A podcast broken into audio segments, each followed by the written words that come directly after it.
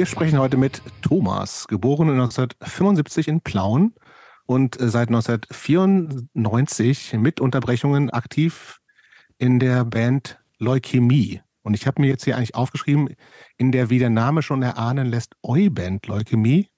Aber nachdem ich mich jetzt ein bisschen damit beschäftigt habe, ich würde das in Frage stellen, ob es überhaupt eine Eu-Band ist. Aber da werden wir noch zu reden. Es ist schon eher eine Punk-Rock-Band aus meiner Sicht. Aber da werden wir drüber sprechen. Der Name ja. ist natürlich, wie es sich für Eu-inspirierte Bands gehört, auch mit UI geschrieben, werden aber auch die meisten Leute, die das hier hören, kennen. Thomas lebt, äh, also wie gesagt, kommt aus Plauen, hat eine Zeit lang in Leipzig gelebt, dann aber eine kurze Unterbrechung in Rostock, die, wenn man das sich ein bisschen mit ihm befasst und sich andere Sachen anhört, nicht so rosig war, ist jetzt wieder in Leipzig und arbeitet als Heilerziehungspfleger und ist für mehrere Kinder verantwortlich. Ja, genau. Und äh, warum wir mit Thomas sprechen, liegt eigentlich schon fast auf der Hand, äh, weil nämlich Eu und ich glaube Eu oder sagen wir doch einfach Street Punk, denn Leukämie ist, wenn sie keine Eu-Band ist, jedenfalls eine Street Punk Band. Das ist ein ein Subgenre ähm, aus dem gesamten äh, Kosmos, den wir hier so beackern, das bei uns noch so ein bisschen stiefmütterlich. Da haben wir auch ähm, gar nicht so viel Ahnung von. Behandelt wird, da haben wir nicht so viel Ahnung. Wir hatten, glaube ich, eher mal eine Handvoll hm, von Vertreterinnen, ähm, die, die sich dem zugeordnet fühlen.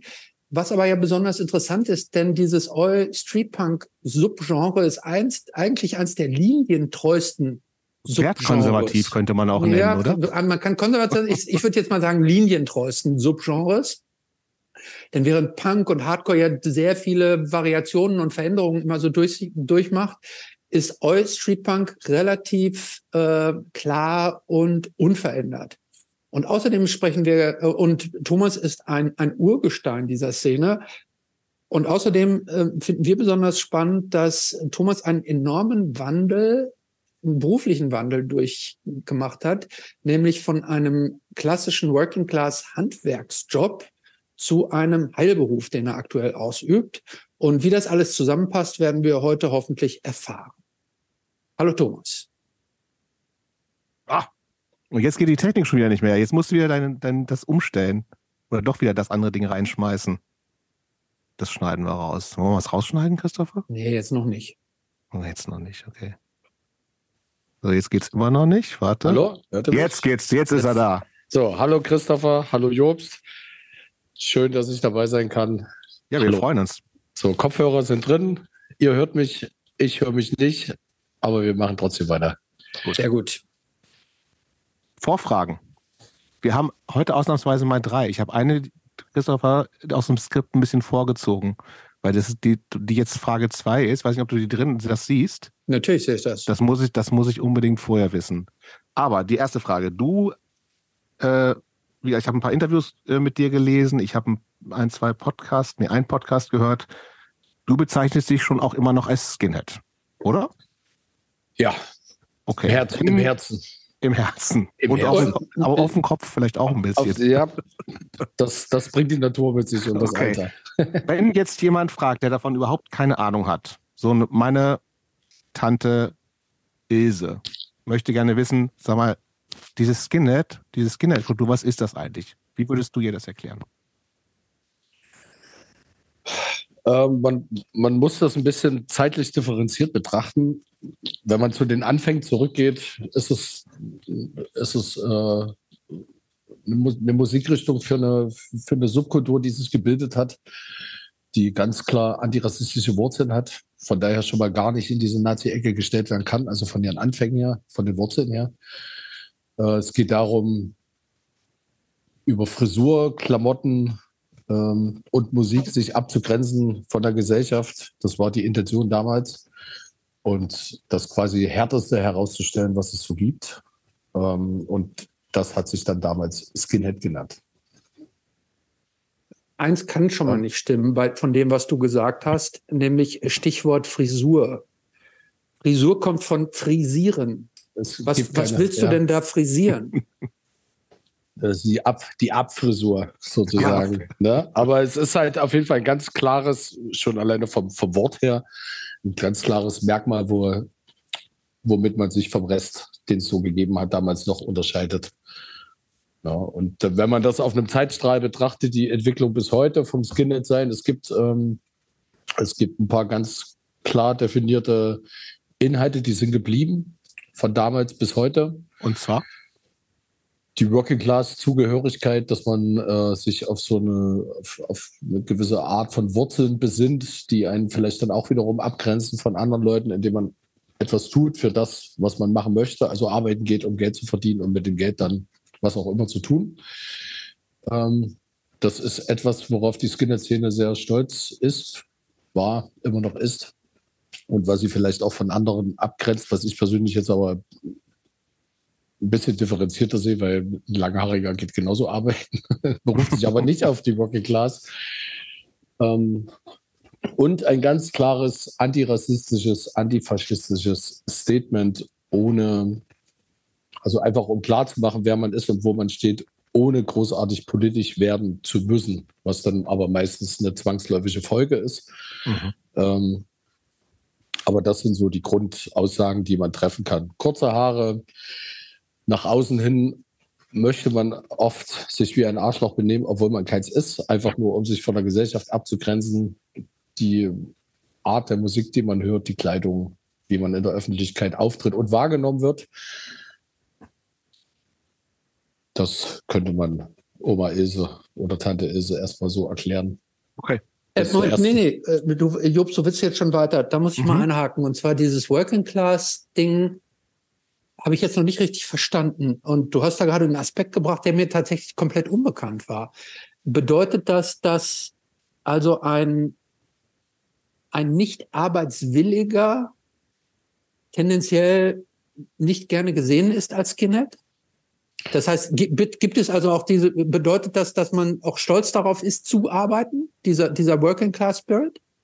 Ich glaube, dieser Working Class Spirit kommt tatsächlich noch aus den 70ern, indem man sich von den Hippies abgegrenzt hat, die oft nicht arbeiten gegangen sind, zumindest in ihrer Außenwirkung hat man das gedacht. Und äh, die Skinhead und die Punkrock-Kultur haben sich da immer drauf berufen, weil das ihre Wurzeln sind. Ne? Man geht arbeiten, man verdient sein eigenes Geld, man ist Herr im eigenen Haus, macht natürlich dann auch mit dem Geld, was man selber möchte. Ähm, und hält auch so diese, diese Werte der Arbeiterklasse, zumindest hat man das früher so gesehen und gemacht, immer, weil, also das hat man immer hochgehalten. Ähm, indem man sich halt abgrenzt von, von anderen Gruppen, von, von politischen Gruppen, von, von Regierungen, von Systemen. Man hat immer versucht, da autark wirken zu können, indem man in seinem Kreis, in seiner Blase geblieben ist. Und das hat man dann Working Class genannt. Mhm. Ich persönlich finde, das war in den 70ern und in den 80ern noch eine etwas andere Situation, als es das heutzutage hier ist und dann nochmals speziell in Deutschland. Mittlerweile finde ich es ein bisschen albern, sich auf diese Working Class zu berufen, weil am Ende geht jeder arbeiten, um Geld zu verdienen. Das muss man also, muss ich mir jetzt nicht auf die Fahne schreiben und vor mir hertragen. Aber das sind klassische Wurzeln der Skinhead-Kultur. Äh, ja, aber ähm, also deine Frage war so ein bisschen im Sinne, gibt es nee, so, gibt's so Arbeits, Arbeitsunwillige, können überhaupt Skinhead sein? Hartz-IV-EmpfängerInnen oder ja, oder, oder so Typen wie Jobst. Oder so Typen wie Jobst, der immer sagt, Arbeit ist scheiße. Arbeit ist auch scheiße. Ja, ja aber Arbeit, wenn du sagst, Arbeit ist scheiße, dann bist du ja nicht, dann hast du ja nicht diesen Working-Ethos. Wenn ich, also wenn ich das richtig verstanden habe, gehört dazu ja auch, dass ich sage, ja, ich entscheide mich, proaktiv arbeiten gehen zu wollen, weil ich es gut finde zu arbeiten, um mit Arbeit mein Geld zu verdienen. Während so jemand wie Jobs, der sagt, er wird ja am liebsten, äh, äh gut, wir alle wissen, der ist sowieso Privatier und arbeitet nur so äh, ähm, äh, Performer-mäßig. Mhm. Aber ähm, Jobst, du bist doch du sagst doch eigentlich, Arbeit ist grundsätzlich eigentlich scheiße. Ja, ich war ja auch Mitglied der APPD, also was Deshalb, muss ich, nee, ja, ich, muss ich ja dann sagen. Ja, ich, ich will es jetzt ja nur klargestellt haben. also ich, ich könnte das sogar unterschreiben. Ich finde Arbeit auch scheiße ich finde es kacke, dass man für sein Geld arbeiten gehen muss, aber wie, wo soll es sonst herkommen? Ne? Wie kommt man sonst zu seinem Geld, ohne kriminell sein zu müssen?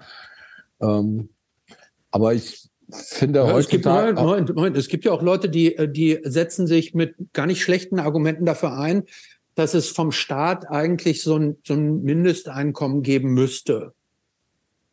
Du, dass, man nicht, dass, dass, man nicht, dass man sich nicht buckeln muss, um, um leben zu können. Also wenn man weiß, wie man sowas finanziert und der breiten Öffentlichkeit schmackhaft machen kann, dann bin ich da auf jeden Fall auch dafür. Aber das, das ginge auch. Das Heutzutage gehen. als, als Skinhead. Es muss, kann ich auch bedingungsloses Grundeinkommen beanspruchen, wenn es das geben würde. Da wird man dann nicht rausgeworfen aus dem Skinhead-Club? aus, aus dem Skinhead-Club. Gutes Wort. Nee, aber um noch mal kurz ähm, zurückzukommen zu dem, was ich schon gesagt habe. Ich glaube, vor 20, 30, 40 Jahren war dieser Begriff hatte eine andere Wertigkeit, als es das mhm. heute ist. Ne? Heute wird das wahrscheinlich bloß noch aus traditionellen Gründen aus der Kiste herausgeholt und vor, vor sich hergetragen und wird gar nicht mehr so ernst äh, und stumpf verfolgt, wie das vielleicht mal die Intention vor, vor 40 Jahren, ist ja auch 40 klar Jahren gesagt, dass es die, auch die Wurzeln einfach so sind. Ne? Und das macht ja auch Sinn, das Wissen. Soweit wissen wir dann auch Bescheid. Ich genau, zumindest. Genau. Ne, weil wenn man das so strikt sehen würde, würde ich spätestens bei meinem nächsten Punkerkumpel an meine Grenzen stoßen, an meine subkulturellen Grenzen stoßen und sagen, du darfst jetzt nicht mein Freund sein, weil du findest Arbeits also, scheiße. Anders, anders scheiße als ich, weil du gehst nicht arbeiten. Ich finde es auch mhm. scheiße und gehe trotzdem arbeiten. Ähm, das ist Quatsch. Also das, es hat sich mittlerweile so aufgeweicht, dass man das eigentlich gar nicht mehr so ernst nehmen sollte. Ähm, noch eine Frage. Du Nein, lass uns Frage 2 machen, Christopher. Nein, da kommen wir gleich, da kommen oh, wir gleich. Mann. Nee, nee, nee, weil das finde ich schon, finde ich schon wichtig. Äh, du hast eben auch noch gesagt, dass die, die Kleidung schon auch eine gewisse Wichtigkeit hat. Ähm, was ist denn die, aus deiner Sicht die, die essentielle Skinhead-Kleidung, die man haben sollte, um also auch im Club mitmachen zu können? Ja. Äh, ganz ehrlich, für mich gab es das eigentlich nie. Ey, ähm, come on. Also du hast jetzt ja, jetzt gibt, du hast gerade schon gesagt, Arbeit findest du jetzt auch scheiße. Working Class Ethos ist ja also schon mal am Arsch. Der ist gar, der ist gar kein Skinhead. Der ist genau. gar kein Skinhead. Jetzt, jetzt ich meine, du hast eben schon gesagt, er ist kein Oil. Äh, was haben wir uns hier eigentlich für einen Kandidaten heute eingeladen? Jetzt, jetzt, jetzt kommen wir gleich zu dem, was ihr vorhin eingangs schon gesagt habt. Äh, das geht jetzt hier komplett alles drunter und drüber, jetzt schon. Ne, was dieses Subgenre äh, All-Punk betrifft und die Verwurzelungen und Verzwickungen und Verstreichungen, die es da so gibt.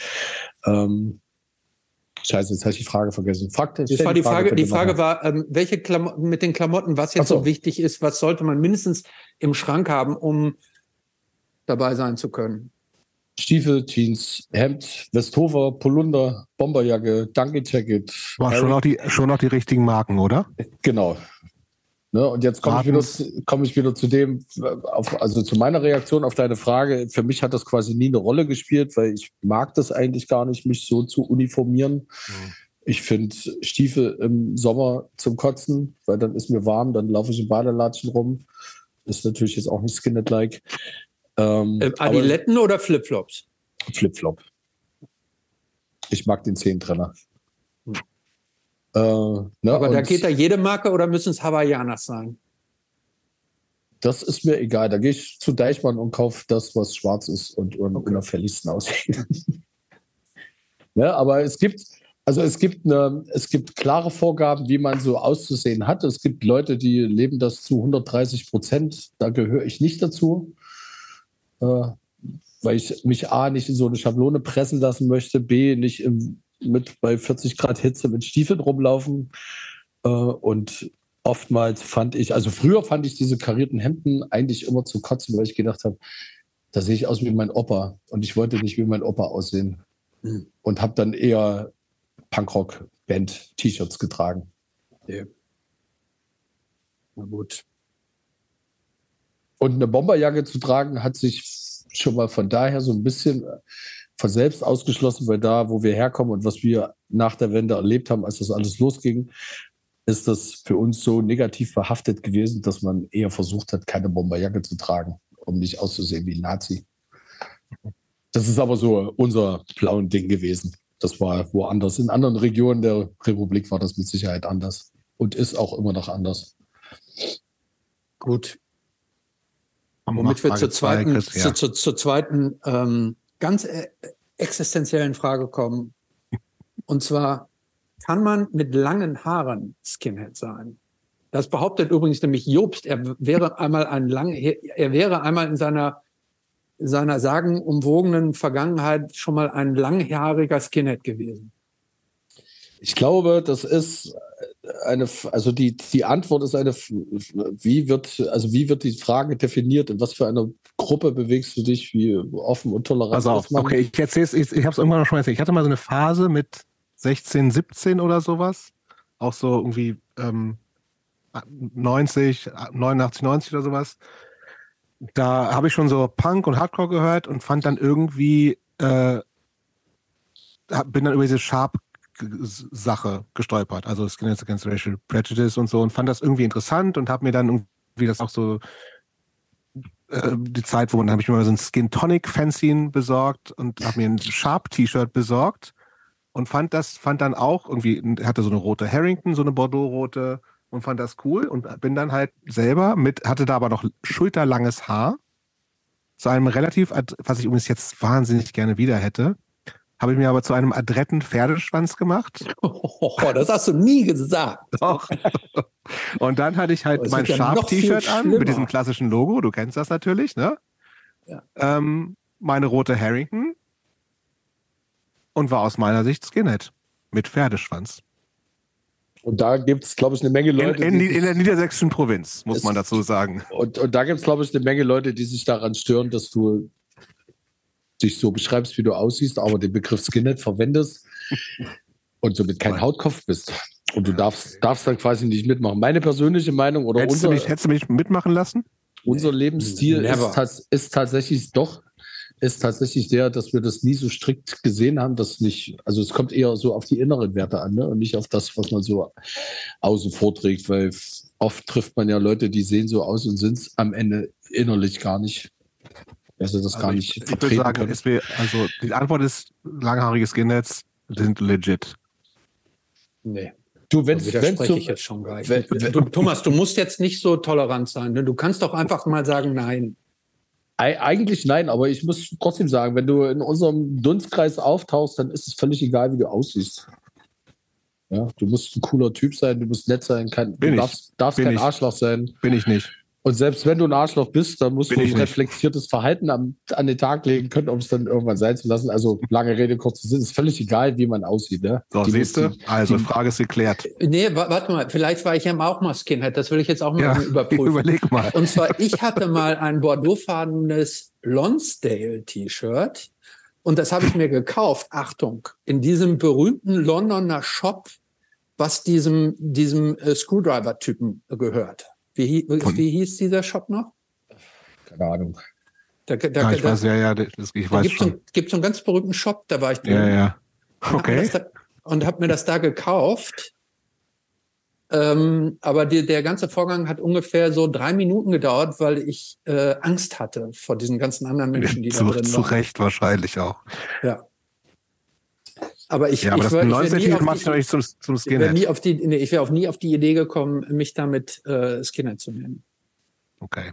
Lass mal weitermachen. Wir wollen ja noch ein bisschen über uh. Thomas Leben reden und nicht nur über Skinheads. Die letzte, die eine Vorfrage ist noch so ein bisschen was in der Richtung und dann gehen wir mal weg von diesem ganzen Skin. Also, ähm, sobald man mit diesem, äh, sich irgendwie in diesem Eu-Bereich bewegt. Und das tut ihr mit Leukämie natürlich schon mit Namen und äh, musikalisch und so. Das ist ja un, also unweigerlich bist du sofort bei dieser Grauzonengeschichte, ob man Bock hat oder nicht. Ja. ich zwei Fragen zu. A, wie sehr nervt dich das? Und B, was sind denn für dich so Unterschiede zwischen Oi, Punkrock und Deutschrock? Uh. Also erste Frage, ja, es nervt natürlich weil äh, ich, also man, man kann es sich einfach machen und sich klar definieren und dann auf das verweisen, was man gesagt hat. Mhm. Ne? Somit sollte alles klar sein und eigentlich auch keine Fragen mehr offen sein. Ähm, es gibt immer wieder Variationen und Vermischungen und Leute, die das anders sehen und anders interpretieren. Und ne, am Ende muss man es aber akzeptieren, wie, wie wir das für uns begründen und wie wir das für uns äh, sagen und auch in Anspruch nehmen. Äh, Zweite Frage. Es, es ist schwierig, sowas herauszustellen. Man muss das an Inhalten, glaube ich, festmachen und an, mhm. an den Leuten, die, die, das, die das tun gucken, was haben die bisher getan, was machen sie weiterhin, um, um das äh, zu unterstreichen, was sie gut können. Ne? Und dann gibt es erstmal gar keine Grenzen. Im, also im Jahr 2023 eine Grenze zwischen deutschem Punkrock, deutscher Eu-Musik oder Deutschrock zu finden, ist schwierig. Da muss man tatsächlich äh, sich mit der Band befassen und auf Inhalte eingehen und dann gucken, wie, wie ernst ist sowas gemeint, wie, wie, wie stark lebt jemand sowas oder wie, in was für einer Art und Weise sind das noch Floskeln, die vor sich hergetragen werden. Ja.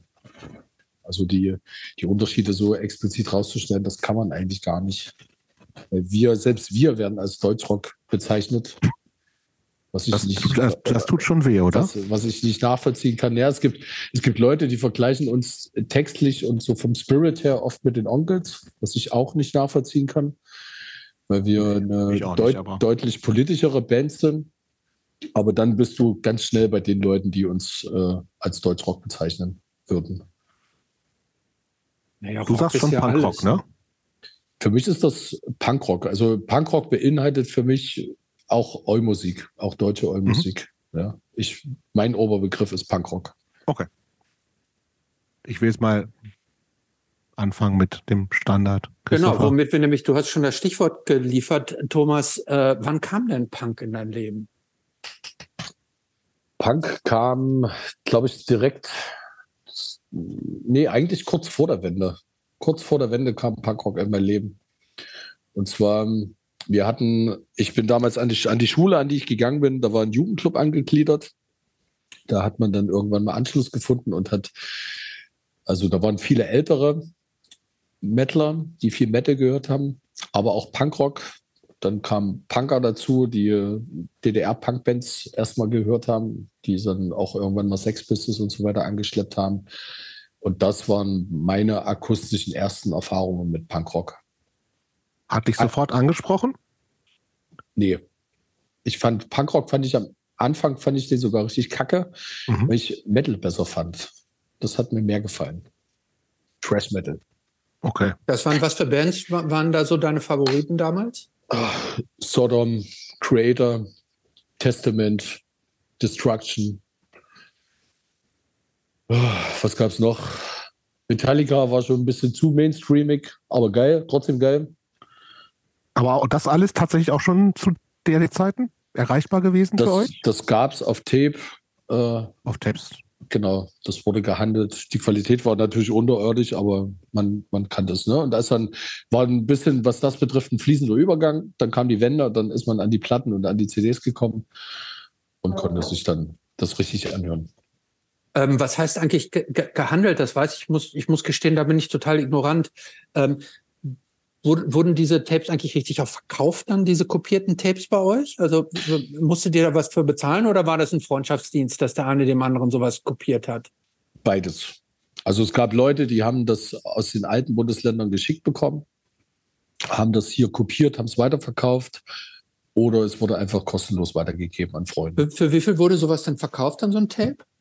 Weißt du das noch? Nee, keine Ahnung kann ich also, nicht mehr sagen. So, also war das so ein überschaubarer Betrag oder wurde damit richtig dann auch Geld verdient, dass einer das aus, dass einer gesagt hat, 15 Mark oder irgend, glaub, übertriebene Preise auch verlangt wurden? Ich glaube, man hat da schon ordentlich Geld dafür bezahlt. Also ich kann mit anderes Beispiel, aber um das ein bisschen zu vergleichen, äh, es gab damals vietnamesische Straßenhändler, die haben Seiten aus der Bravo verkauft. Wahllos, einfach die Bravo getrennt, die Seiten einzeln verkauft und da hat so eine Seite ich glaube, 15 Mark gekostet. Boah. Völlig egal, was drauf irgendwie 1,50 ja, das war, Und das war, nicht, das war nicht die Dr. Sommer-Seite, sondern irgendeine. Die war bestimmt alles, alles. Die ganze Bravo wurde zerlegt und die Seiten wurden einzeln verkauft. Das muss ein Riesenbusiness ja gewesen sein. Ja. ja. Krasse Sache. Aber hast, du, hast du sowas? Jobs, hast du sowas du das? Ja, das wusste ich. Ja, ja. Das wusste ich nicht. Ich aber ich, ich hab, wusste, wusste tatsächlich nicht, nicht, nichts von vietnamesischen Straßenhändlern, was ich mir natürlich auch gut vorstellen kann. Ne? Äh, aber ich dachte eher, dass das so, also ich kam das in irgendwelchen komischen Sonnenallee-Filmen auch vor, dass da so einzelne Seiten verkauft werden, weil, weil Bericht über XY ist für 50 Ostmark oder sowas. Ich habe, ich habe, kennt ihr Sandra? Die Sängerin aus den 80ern? Ja, klar. Natürlich. Maria Magdalena, ja, Riesenhit. Ja, logisch, ja. Genau, 60 Mark habe ich dafür bezahlt. 60 Ostmark. Für das- Seite aus der Bravo oder für ein Für, Poster? für ein doppelseitiges Poster. Na gut, das ist, finde ich aber legitim. Nein. Nein, das ist viel zu teuer. Doch viel zu billig, wenn du mich fragst. War die, Ja, war die eigentlich nicht mit Michael Cretou verheiratet? Ich glaube Genau. schon. Ja. War, der war ja auch ihr Produzent, ne? Mhm. Da war, also Sandra, Sandra-Fan warst du auch. Ich habe die Stimme gemocht und ich fand sie hübsch, ja. Hm. Genau. Aber um eure Frage nochmal zu beantworten, also ganz oft ging das so im Freundeskreis rum. Zwischendurch gab es vielleicht mal den einen oder anderen, der sich das hat bezahlen lassen. Und es gab natürlich Leute, die haben damit richtig Geld verdient. So, ne? Aber nichtsdestotrotz, man, man wollte das, man wusste, wie man rankommt und hat halt so Dinge in Kauf genommen. Okay. Hm. Lass uns noch mal so ein bisschen in der ganzen, also du bist ja tatsächlich so ein richtiges, richtiges DDR-sozialisiertes Kind gewesen. Du warst 14, ne? Zu 89, 75 geboren, 75 81, geboren. 81 in die Schule gekommen und äh, 90 aus der Schule raus. Was ist denn, äh, vielleicht noch mal so ein bisschen regional, weil so, ich kann man natürlich nachgucken, aber wir haben auch ignorante Wessis, die das hier hören, die wissen wahrscheinlich nicht mal, wo Plauen ist. Ist ja quasi mehr oder weniger Grenzgebiet gewesen, ne? Genau, Plauen liegt im äh, ehemaligen Drei-Länder-Dreieck. Genau. Tschechoslowakei, DDR, BRD. Ähm, heute nennt sich, heute heißt die Region Vogtland, also hieß schon immer Vogtland, bloß zu DDR-Zeiten gab es nicht, gab's das nicht. Jetzt heißt es wieder Vogtland. Ähm, genau, warte mal, jetzt ist hier noch jemand. Ja, Christoph hat, oh Gott, der hat schon wieder irgendwelche Sachen gemacht. Es gibt hier noch jemand. Wer ist das? Ne, wir haben, ähm, ähm, ich habe äh, äh, Mia äh, von ähm, äh, Euronie. Äh, Euronie Ah. ist gerade in Arizona. Und ich dachte, wir, sie, wir, sie, ich erlaube ihr eine kleine Stippvisite, so unter Kolleginnen sozusagen. Hallo. Was machst du Hallo, da? Hallo. Das ist lustig. Also ich kann euch nicht sagen, wie lange ich dabei sein kann, weil der Empfang auch in den USA nicht immer der beste ist. Man muss dazu Hi. sagen, du sitzt offensichtlich im Auto. Ja, ich bin auf dem Weg zu Grand Canyon. Oh, geil. So, und was ist, was ist denn deine Intention, mir hier reinzuholen, Christopher? Nee, ich Wie dachte, äh, äh, also als Sachverständige, da wir ja von, der, von dem Genre keine Ahnung haben, dachte ich, äh, ich hole noch eine Sachverständige dazu. Aber zum, Was? Them zum Thema Subkultur oder zum Thema Osten? Nee, zum Thema, ähm, zum Thema Street Rock All. Okay. aber Obwohl lass das uns hier weiter-. Lass uns doch, äh, wir können ja erstmal mit dir weitermachen. Jobs ist schon wieder komplett aus ähm, Ja, von ich der hasse, ich, hasse, ich hasse das ja, wenn du so unabgesprochenen Scheiß machst. Und Mia freut sich total drüber. Ich finde es ein bisschen lustig. Äh, aber ich weiß, wie gesagt, nicht, wie lange ich dabei sein kann. Aber ich wollte natürlich auch äh, unbedingt, ja, Leukämie war ja meine Band als Teenager. Ja, Das okay, dann erzähl erzähl doch mal kurz- Ehre. Ja, erzähl mal von deiner, äh, von deiner Beziehung zu Leukämie. Es Wann hast du die das erste Mal gehört und wie aufregend war das? Und wie Ich- sexy das- fandest das du will- Thomas? Das will ich, also, das interessiert mich jetzt auch, ja. Das ist lustig. Ich glaube 14, 15 und auch da auch das erste Mal auf Konzert. Ich glaube, das erste Mal bewusst auf dem Endless Summer. Und Okay. ich weiß, dass wir Leukämie immer gefeiert haben, aber wir haben auch immer gesagt, live sind sie wahnsinnig schlecht und verspielen sich ständig. Das, weiß ist, ich auch noch. Das ist passiert, ja. Aber wir haben euch trotzdem geliebt, über alles. Dankeschön. Ja, nee, doch. Also wir sind die Skins war, glaube ich, auf jeden Fall für meine Eu-Phase die äh, Platte. Das war auf Da jeden Fall für uns, tanzen gegangen. das war auch für uns eine ordentliche Aussage, ja. Nee, definitiv. Deswegen war ich so kurz, dachte ich so, ah, mache ich das oder mache ich das nicht? Das ist ein bisschen verrückt. Hallo. Aber dann war ich so, ah, doch. Ja, doch. Und dann doppelt, doppelt so schön, dass ihr letztes Jahr da bei dem Festival mit dabei wart, ne? Dann unter dem Gesichtspunkt, wenn man das schon so lange hört und so lange mag. Und schön. Sehr gut. Verbindung ist wirklich schlecht, muss man dazu Ja, ist sagen. egal, Ne? ne? das macht ja nichts. Ähm, äh, es ist ja auch nur eine kleine Stippvisite. Lass uns doch ganz kurz ähm, eben da weitermachen, Jobst. Ähm, Genau. ähm, Also ich war Plauen, Plauen nochmal, genau, also dann, gesagt, Mia ist hier bei uns komplett eingefroren, wahrscheinlich in in Funkloch in Grand Canyon, das ist wahrscheinlich besonders tief. Keine Ähm, Ahnungslosen. Genau.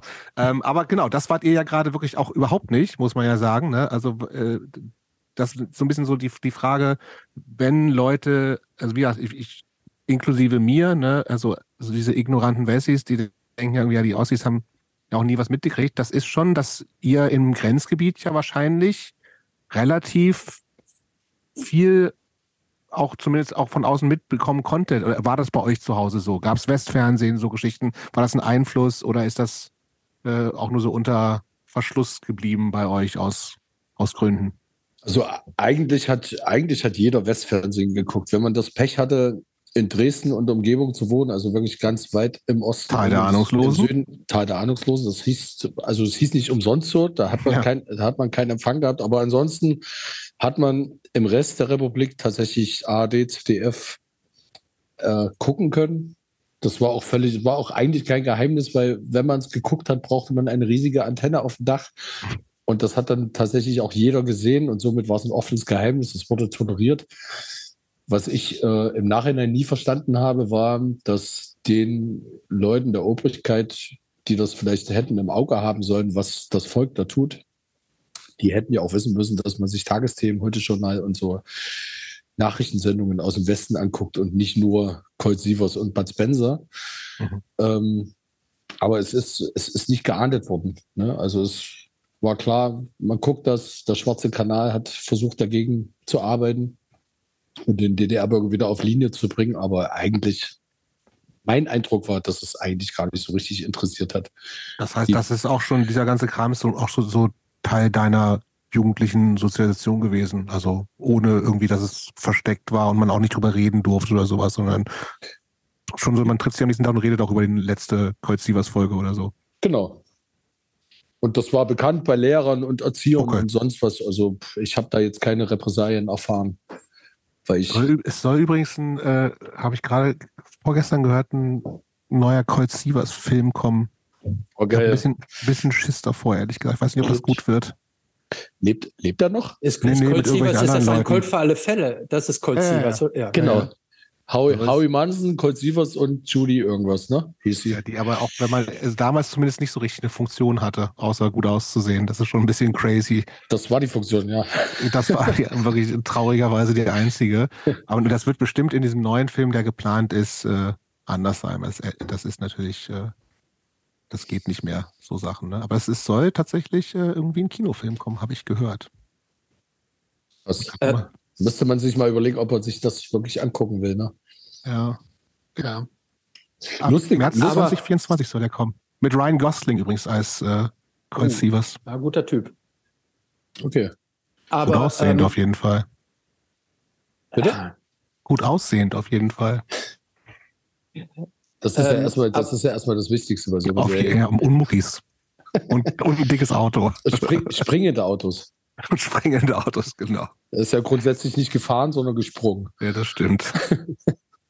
okay, aber davon mal wieder weg. Genau, aber was mich noch interessieren würde, ist das folgende, und zwar, wenn ihr damals Westfernsehen gesehen habt, in der Zeit, als von wenn noch nicht die Rede war, war das ja im, im Grunde eine Welt, die für euch damals komplett unerreichbar war. Und äh, praktisch ja wie, wie, wie, ja, unerreichbar. Ähm, was hat dich von dem, was du damals so gesehen hast, am meisten fasziniert? Oder was hast du, hättest du am liebsten auch gehabt, was ihr damals nicht hattet?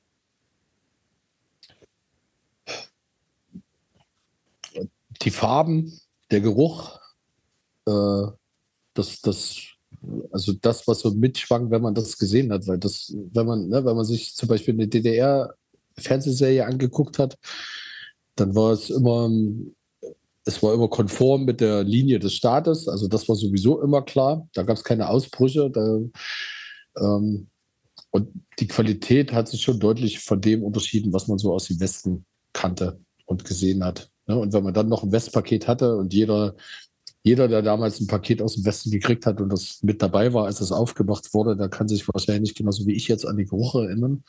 Aber wonach roch das? Also, was ist, ist da nicht mal klassischerweise Kaffee drin gewesen auch und so? Kaffee, Schokolade, aber es, es, es roch halt einfach anders. Es roch tatsächlich wie andere Welt. Das, hm. ne, das gar nicht so der einzelne Kaffee oder die einzelne ja. Schokolade oder irgendwas, sondern so das Gesamtpaket. Aha. Ähm, ja, also da kann ich mich gut dran erinnern und das ist etwas, was ich damals sehr, sehr hatte haben wollen.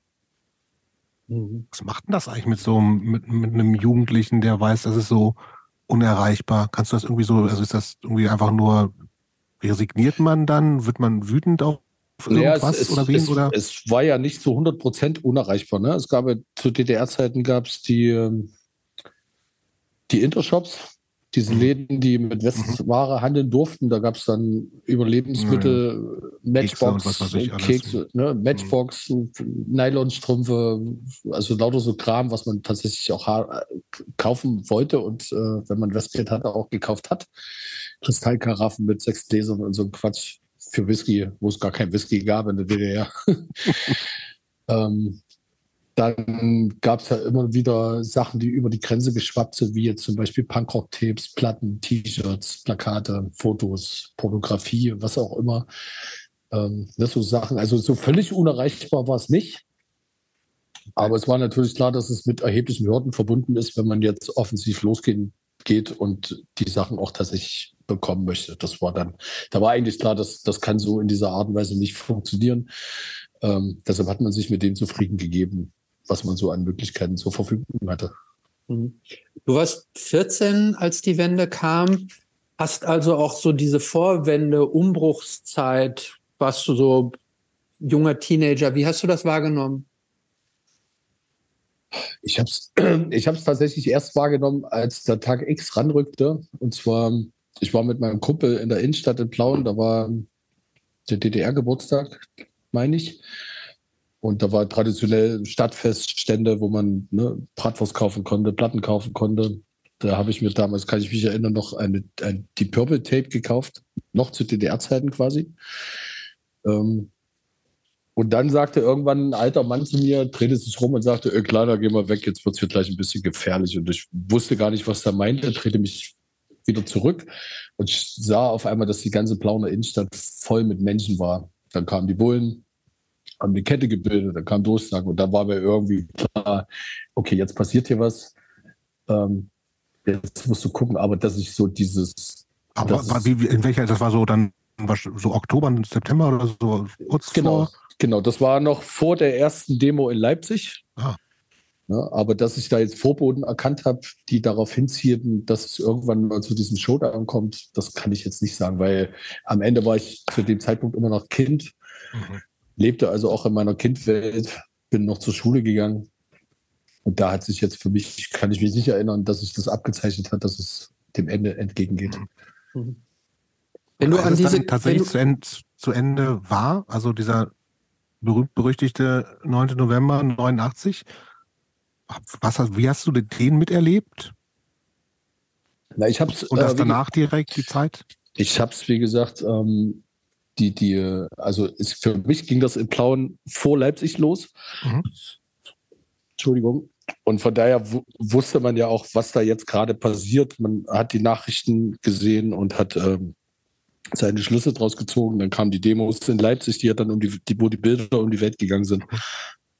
Und somit war dann schon klar, was passiert. Ja. Ja, gab auch diese ganze Ungarn-Geschichte und sowas alles, aber so irre viel Bewegung drin, so, ne? Genau. Aber ich meine jetzt tatsächlich diese, diese unverzüglich, Grenzen sind offen, ich glaube ab jetzt und so. Also da ging es dann auch tatsächlich Schlag auf Schlag. Plauen war zum Beispiel ein, also Plauen hatte wie jede Stadt einen Bahnhof und dieser Bahnhof in Plauen war Durchgangsstation für die Geflüchteten, die in Prag in der Botschaft ausgeharrt mhm. sind oder über Ungarn dann wieder zurückkamen oder dahin wollten vielmehr. Dahin wollten, so rum. Äh, und da hat man schon in der Stadt mitgekriegt, das ist alles voller Bullen, die haben den kompletten Bahnhof abgeriegelt, die haben den, also der Bahnhof von Plauen, der liegt so ein bisschen auf dem Berg. Da ist man überhaupt gar nicht mehr hingekommen und dann war klar, dass, äh, dass sie die Züge da schützen, damit da nicht noch mehr DDR-Bürger draufspringen und abhauen. Das war schon eine heiße Phase. Also da hat man es dann schon gezielt mitbekommen, aber im Vorfeld, ich persönlich nicht, kann ich nicht sagen. Erst, erst als das Ganze schon losgetreten war. Ja, und dann?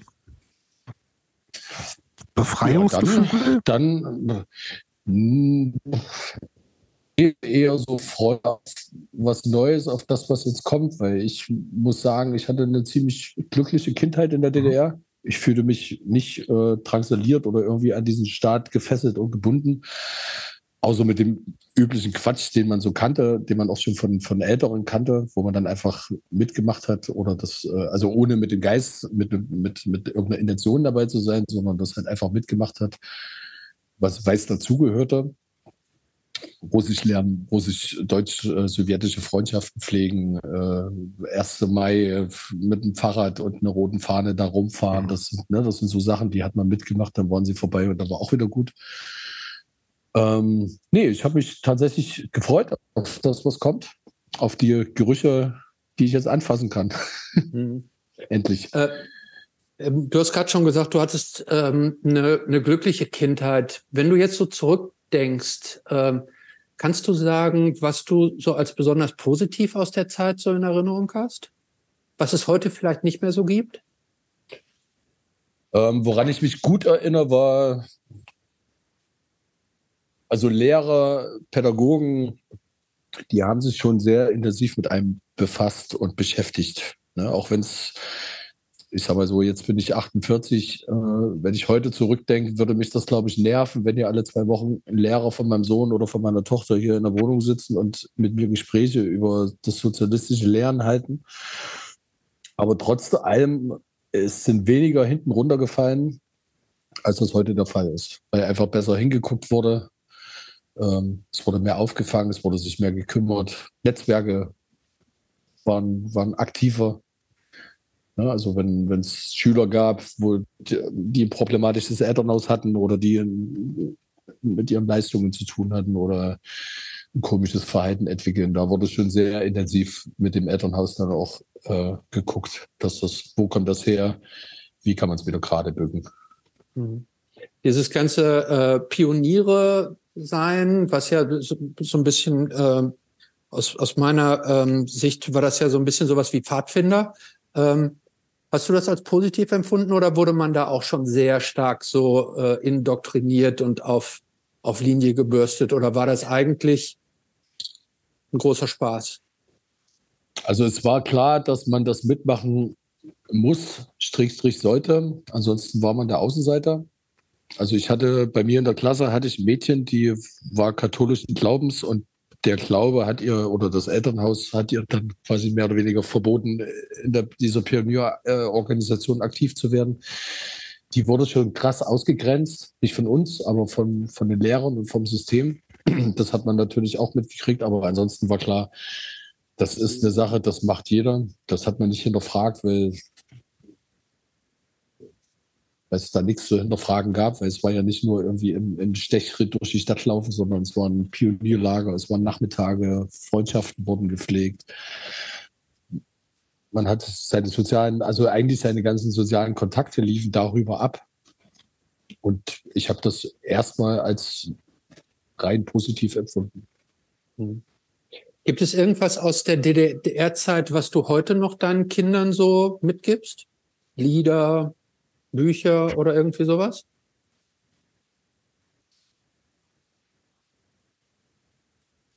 Nee. Also jetzt nichts explizit, wo ich sagen könnte, dass das so wäre. Ich glaube, man hat sich damals schon im Rahmen seiner Möglichkeiten normal verhalten, so wie man das heute auch macht. Und das ist dann auch das, was man weitergibt. Nee, ich meinte jetzt nicht mit normal und unnormal. Es kann ja einfach sein, dass du einfach irgendwie diese Lieder oder was auch immer. Hm. Achso, du meinst so ex explizite DDR-Sachen. Mhm. Ähm, Kinderbücher vielleicht. Ich kann mich, ich kann mich erinnern, ich habe gelesen Die Söhne der großen Bären. Das war so ein sechsteiliger ähm, Indianer-Roman, verteilt auf sechs Bücher von Lieselotte Welskopf-Heinrich. Und das Bild, was da, also nicht nur das Bild, was vom Indianer und vom Cowboy da vermittelt wurde, sondern so generelle Werte wie Freundschaft, äh, füreinander da sein, aufeinander hören. Ähm, das, so wie das da vermittelt wurde, das hat mich schon auch einen Teil geprägt und das wäre was, was ich weitergeben würde. Mhm. Wobei ich, also ich finde das total ähm, nachvollziehbar und, und, und interessant, aber ich fand es ja auch nochmal, also ich ganz mir ist es gerade nochmal so ein Bedürfnis zu sagen, dass, dass das, was du so halt auch so positiv ra rausgestellt hast, ne, was natürlich irgendwie da war, ne, auch so aktivere Netzwerke und man hat sich mehr umeinander gekümmert, aber ja auch offensichtlich, und das hast du ja im, in dem, mit, dem, mit dem Beispiel dieses äh, katholischen Mädchens, was nicht äh, das war, auch nur für die galt, die halt irgendwie nichts mitgemacht haben. Ne? Nicht, die mitgemacht haben und für die anderen eben nicht so. Ne? Also dass das so ein bisschen, und das ist ja, glaube ich, so, so ein Punkt, der bei dieser ganzen klar hatte das für viele Leute auch was Positives. Es gibt ja auch äh, und verständlich und und das ist ja auch immer eine, eine, eigene Geschichte, die man sich ja irgendwie auch immer äh, ähm, ja auch nicht, nicht nur scheiße ist, ne? Ähm, aber ich glaube, trotzdem ist das natürlich äh, wichtig zu sehen, dass es ja auch, auch das, vielleicht hat das ja auch eine Funktion gehabt, ne? Dieses irgendwie Leute, ey, wir müssen die irgendwie auch versuchen, auf Linie so zu haben. So. Und das ist natürlich was, was auch positive Aspekte hat, aber gleichzeitig auch eine, eine Funktion hat, um den Versuch halt zu haben, irgendwie dann so ein dieses absurde Bild von einem sozialistischen Idealstaat zu haben, wo irgendwie alle mehr oder weniger ähnlich äh, denken oder wie auch immer so. Und das ist, das wollte ich irgendwie nur, das ist mir gerade noch so ein bisschen. Also aus, aus heutiger Perspektive gebe ich dir natürlich völlig recht. Ähm, äh, das war aber damals so gemanagt, dass man es tatsächlich gar nicht mitgekriegt hat. Mhm. Ja. Ja, ja, klar. Also ich, ich, und es hat ja auch was Positives zu sagen, wenn du jetzt merkst, irgendwie so, ja, es gibt halt auch jetzt eben in, gerade in, in dieser irgendwie, äh, also äh, bei eigen, also Kinder, die runterfallen, wo sich auch niemand kümmert und wo es den Lehrerinnen und Lehrern vielleicht auch relativ scheißegal ist und so, da kümmert sich niemand und, und, und klar ist das scheiße so, ne? Und, und das ist, äh, das, und bei denen, da gab es das vielleicht nur irgendwie, die sozusagen ideologisch äh, äh, nicht auf Linie waren oder wie auch immer. Ähm, aber bei einem anderen wurde sich vielleicht dann schon mehr bemüht. Ne? Das ist, kann natürlich gut sein. Ja, es, ja also man, man, ich hatte schon den Eindruck, wenn ich das vergleiche mit dem, was ich auch heute selber beruflich tue, man, man wurde schon besser aufgefangen. Ne? Also mhm. so eine Ganztagsbetreuung in der Schule, mhm. die endete auch nicht zwangsläufig 15 Uhr, weil dann alle nach Hause gegangen sind, sondern das also bis 18 Uhr weiß ich jetzt nicht, aber bis 17 Uhr hatten die Horte, glaube ich, zum Beispiel alle auf. Also mhm. arbeitende Eltern. Naja, weil halt auch alle arbeiten sollten, wollten, die Frauen, mussten, so, ne? Die meisten Frauen haben gearbeitet, mhm. Freiwillig. Mhm. die wollten arbeiten. Aber somit war die, die, die Betreuung der Kinder gewährleistet und, und alles, alles, was dazugehörte, ne, das war, glaube ich, sogar kostenlos. Man hat dafür kein Geld bezahlt und wusste trotzdem, die Kinder sind in guten Händen. Mhm. Ich bin ja, ähm, ähm, aber jetzt ein ich, ja. kleiner Sprung. Ähm, ich bin ja riesiger Fan mhm. ähm, von Gerhard Schöne. Ähm, ja. Jobs, kennst du den auch? Hm, das, das ist so ein, aber so ein ähm, äh, ich, glaub, ich glaube, man würde sagen, so ein Kinderliedermacher, oder? Der hat das berühmte Lied äh, Jule wäscht sich nie, zum Beispiel. Die Jule, die Jule wäscht sich nie, genau. Aber und er war, glaube ich, kein reiner, kein reiner Kindermusikant äh, oder Bespaßer, sondern der hat auch, der hat auch für Erwachsene Platten gemacht, gar nicht mal ah. so wenig. Viel, vielseitiger, hochgeachteter Künstler in der, in der DDR. Was ja, ist das so Singer-Songwriter-Kram quasi, so mit Gitarre? Gerhard und seine Gitarre. Genau. Manchmal ja. so ein bisschen angerockt, auch mit Band.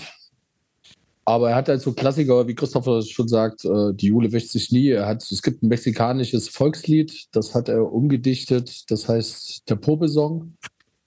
Ein Popel, ein Popel, ein Popel, oh lala. Ähm, sehr lustig, kann man hören. Ja. Nee, der hat aber auch, es, es gibt, es, es, gibt ein super Album von dem, äh, Lieder aus dem Kinderland. Ähm, und ähm, da sind auch ähm, viele Texte, Songs dabei, die so für Toleranz unter Kindern ähm, äh, sich ein, ähm, die von Toleranz handeln und dass man ähm, nur weil einer anders aussieht, ist er nicht automatisch böse und so. Also ich finde, das ähm, kann man gut hören. Ich weiß jetzt aber nicht, ob dem möglicherweise auch irgendwas Negatives anhängt. Ich, ich kenne auch nur das eine Album. Insofern, ähm, man nee, weiß ja nicht, ob, ob dem vielleicht irgendwas Sonstiges anhängt, was ihn in, in eine unangenehme Ecke. Cancelwürdig, meinst du? Ja. Wissen wir nicht. Also glaube glaub ich bei Gerhard Schöne nicht. Und wenn, wird es das normale Maß, was alle Musiker zu dem, in, die, in, dieser Zeit ertragen mussten, auch nicht übersteigen.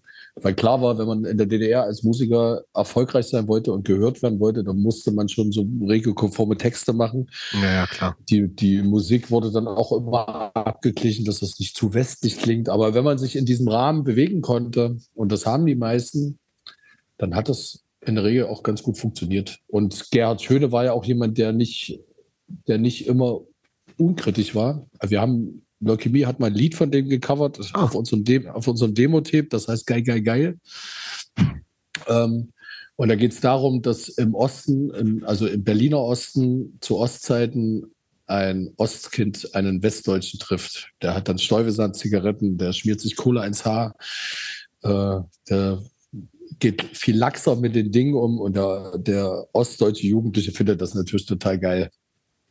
Deshalb der Song Geil, geil, geil. Kann man hören auf unserem gut. Okay. Ähm, sag mal, äh, wann, wann warst du das erste Mal im Westen? Kurz nach der Maueröffnung? So, ne, war ja nicht so weit Ähm, eigentlich, ne? Nee, es waren 30 Kilometer bis Hof in Bayern. Äh, das war, als, es, als wir das erste Mal Geld tauschen konnten. Was mit Begrüßungsgeld wir- und so gab's auch?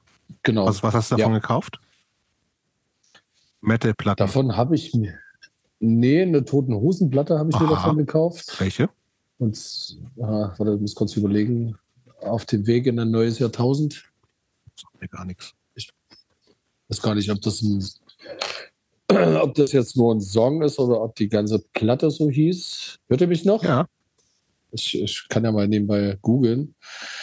Ähm, dann habe ich mir eine Cola gekauft und ein paar Wiener Würstchen an so einem Stand Mhm. in der Innenstadt.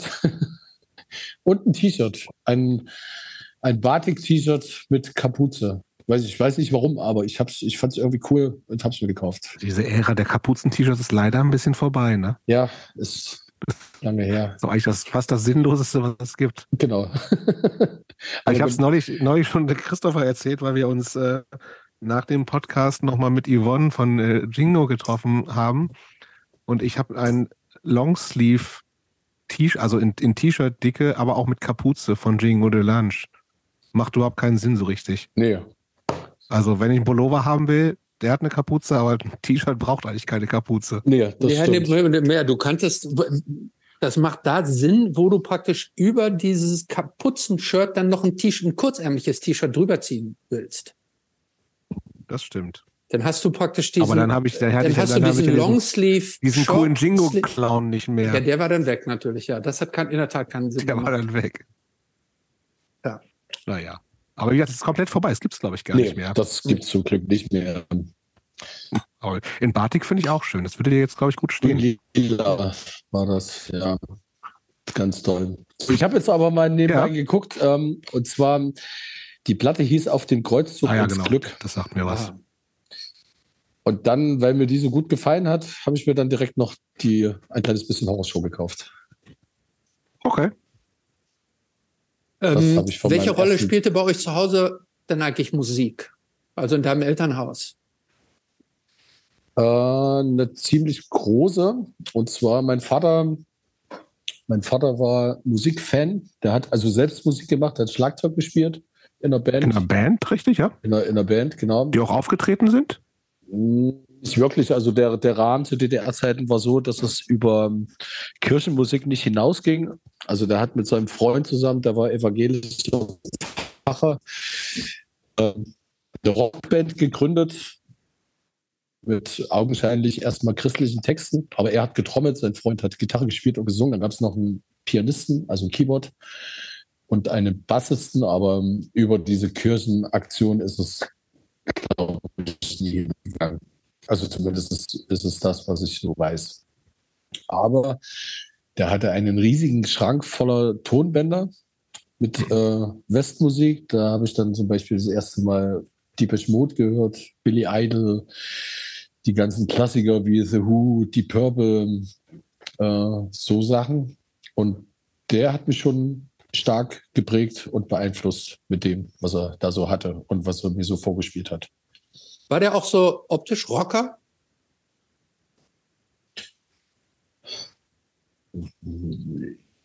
Ja und nein. Also ich glaube, der war, der, er durfte, glaube ich, von seiner Mutter aus nie wirklich Rocker sein. Die wollte das nicht. Also meine Oma. Sehr spießbürgerliches äh, Zuhause hatte er aber gehabt. Aber mit, mit Kurzschlaghose, Hemd, Vollbart, Und Ja. etwas längeren Haaren hat er sich, glaube ich, schon vom DDR-Standard ein bisschen Okay. abgehoben. Äh, und deine Mutter auch so oder war dann der Vater der, ähm, der Exot dann bei euch in der Familie? Ich glaube, meiner Mutter ist Musik völlig egal. Die mag Meatloaf, mag sie oder mochte sie. Aber mehr. also ist, was ist der tot Mutter oder ist deine Mutter, Entschuldigung, ist, ist Meatloaf tot oder ist, ist deine Mutter tot? Ja, Beide? Meatloaf ist tot. Nee, meine Mutter lebt noch. Mein, mein Vater ist tot, meine Mutter lebt und Meatloaf ist ja auch tot. Aber gibt es eigentlich äh, Geschwister? Nee, ich bin Einzelkind. Okay. Leider. Ich hätte gern Geschwister gehabt. Das ist nicht immer einfach.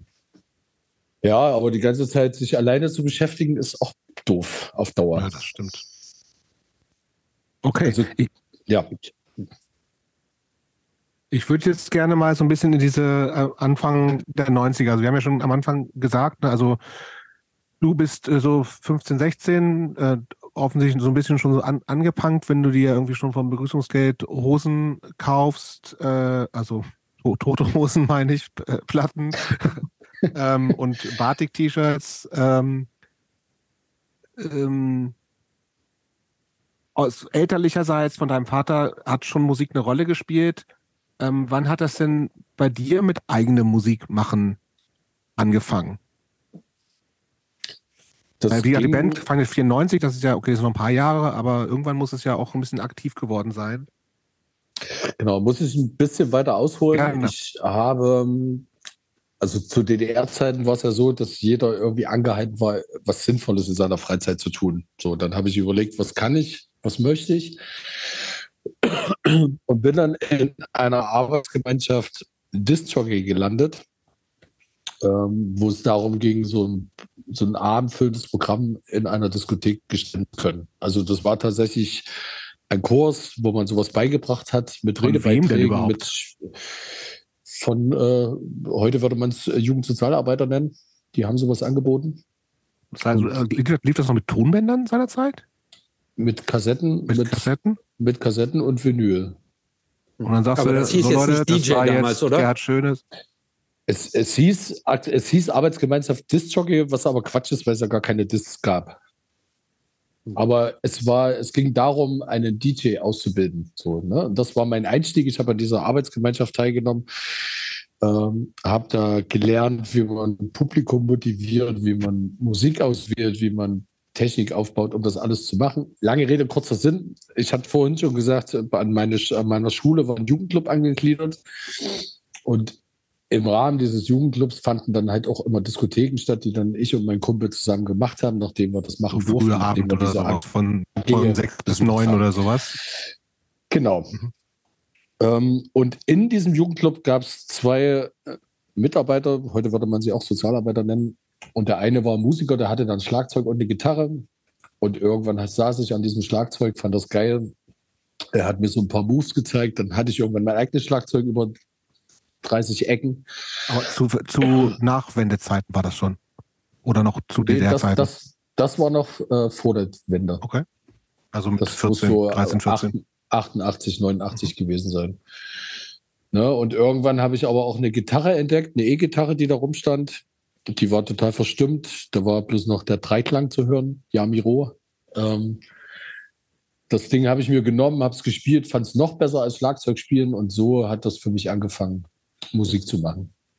Ich würde noch mal ganz kurz einen Schritt zurück. Und zwar, du hast eben gesagt, in dieser Disc-Jockey-Ausbildung hast du auch gelernt, ähm, Publikum zu motivieren oder so ähnlich hast du es, glaube ich, eben gesagt. Was waren denn deine ähm, Anfeuerungssprüche damals? Hast du, so, ey Leute, jetzt alle auf die Tanzfläche oder wa- was waren so deine? Das, das weiß ich. Ich habe im Vorfeld hab ich drüber nachgedacht, ich weiß es aber gar nicht mehr. Man hat es, glaube ich, aber eher über Musik gesteuert. Ne? Dass man so Sachen gespielt hat, wo völlig klar war, jetzt brennt die Hütte. Aber das war mit Queen. Ansagen, mit reinreden und so. Das- jetzt genau. Leute, jetzt kommt der große Superhit von Das gehört sich Rudis- eigentlich auch so für einen ordentlichen Disc-Jockey, finde ich. Ja. Das, das war, glaube ich, damals in, zu der gleichen Zeit in den alten Bundesländern genauso. auch so. Absolut. Oder? Ja. Ja, absolut. Ja, und es war, und es war gut. Ja, ja die War heutigen DJs, come Langweilig. on. Come on, echt. Das sind, das sind ja reine Aufleger, ne? Ja, die, ja. die haben ja von, von, die, von diesem, von diesem, dieses, diesen Allround Hand- das- das den Handwerk. Thomas noch hat, das Handwerk gar nicht richtig gelernt, ne? Genau, also man hat, man musste sich da so richtig Spiele ausdenken und reden, ne, und Songs anmoderieren. Ja. Ja.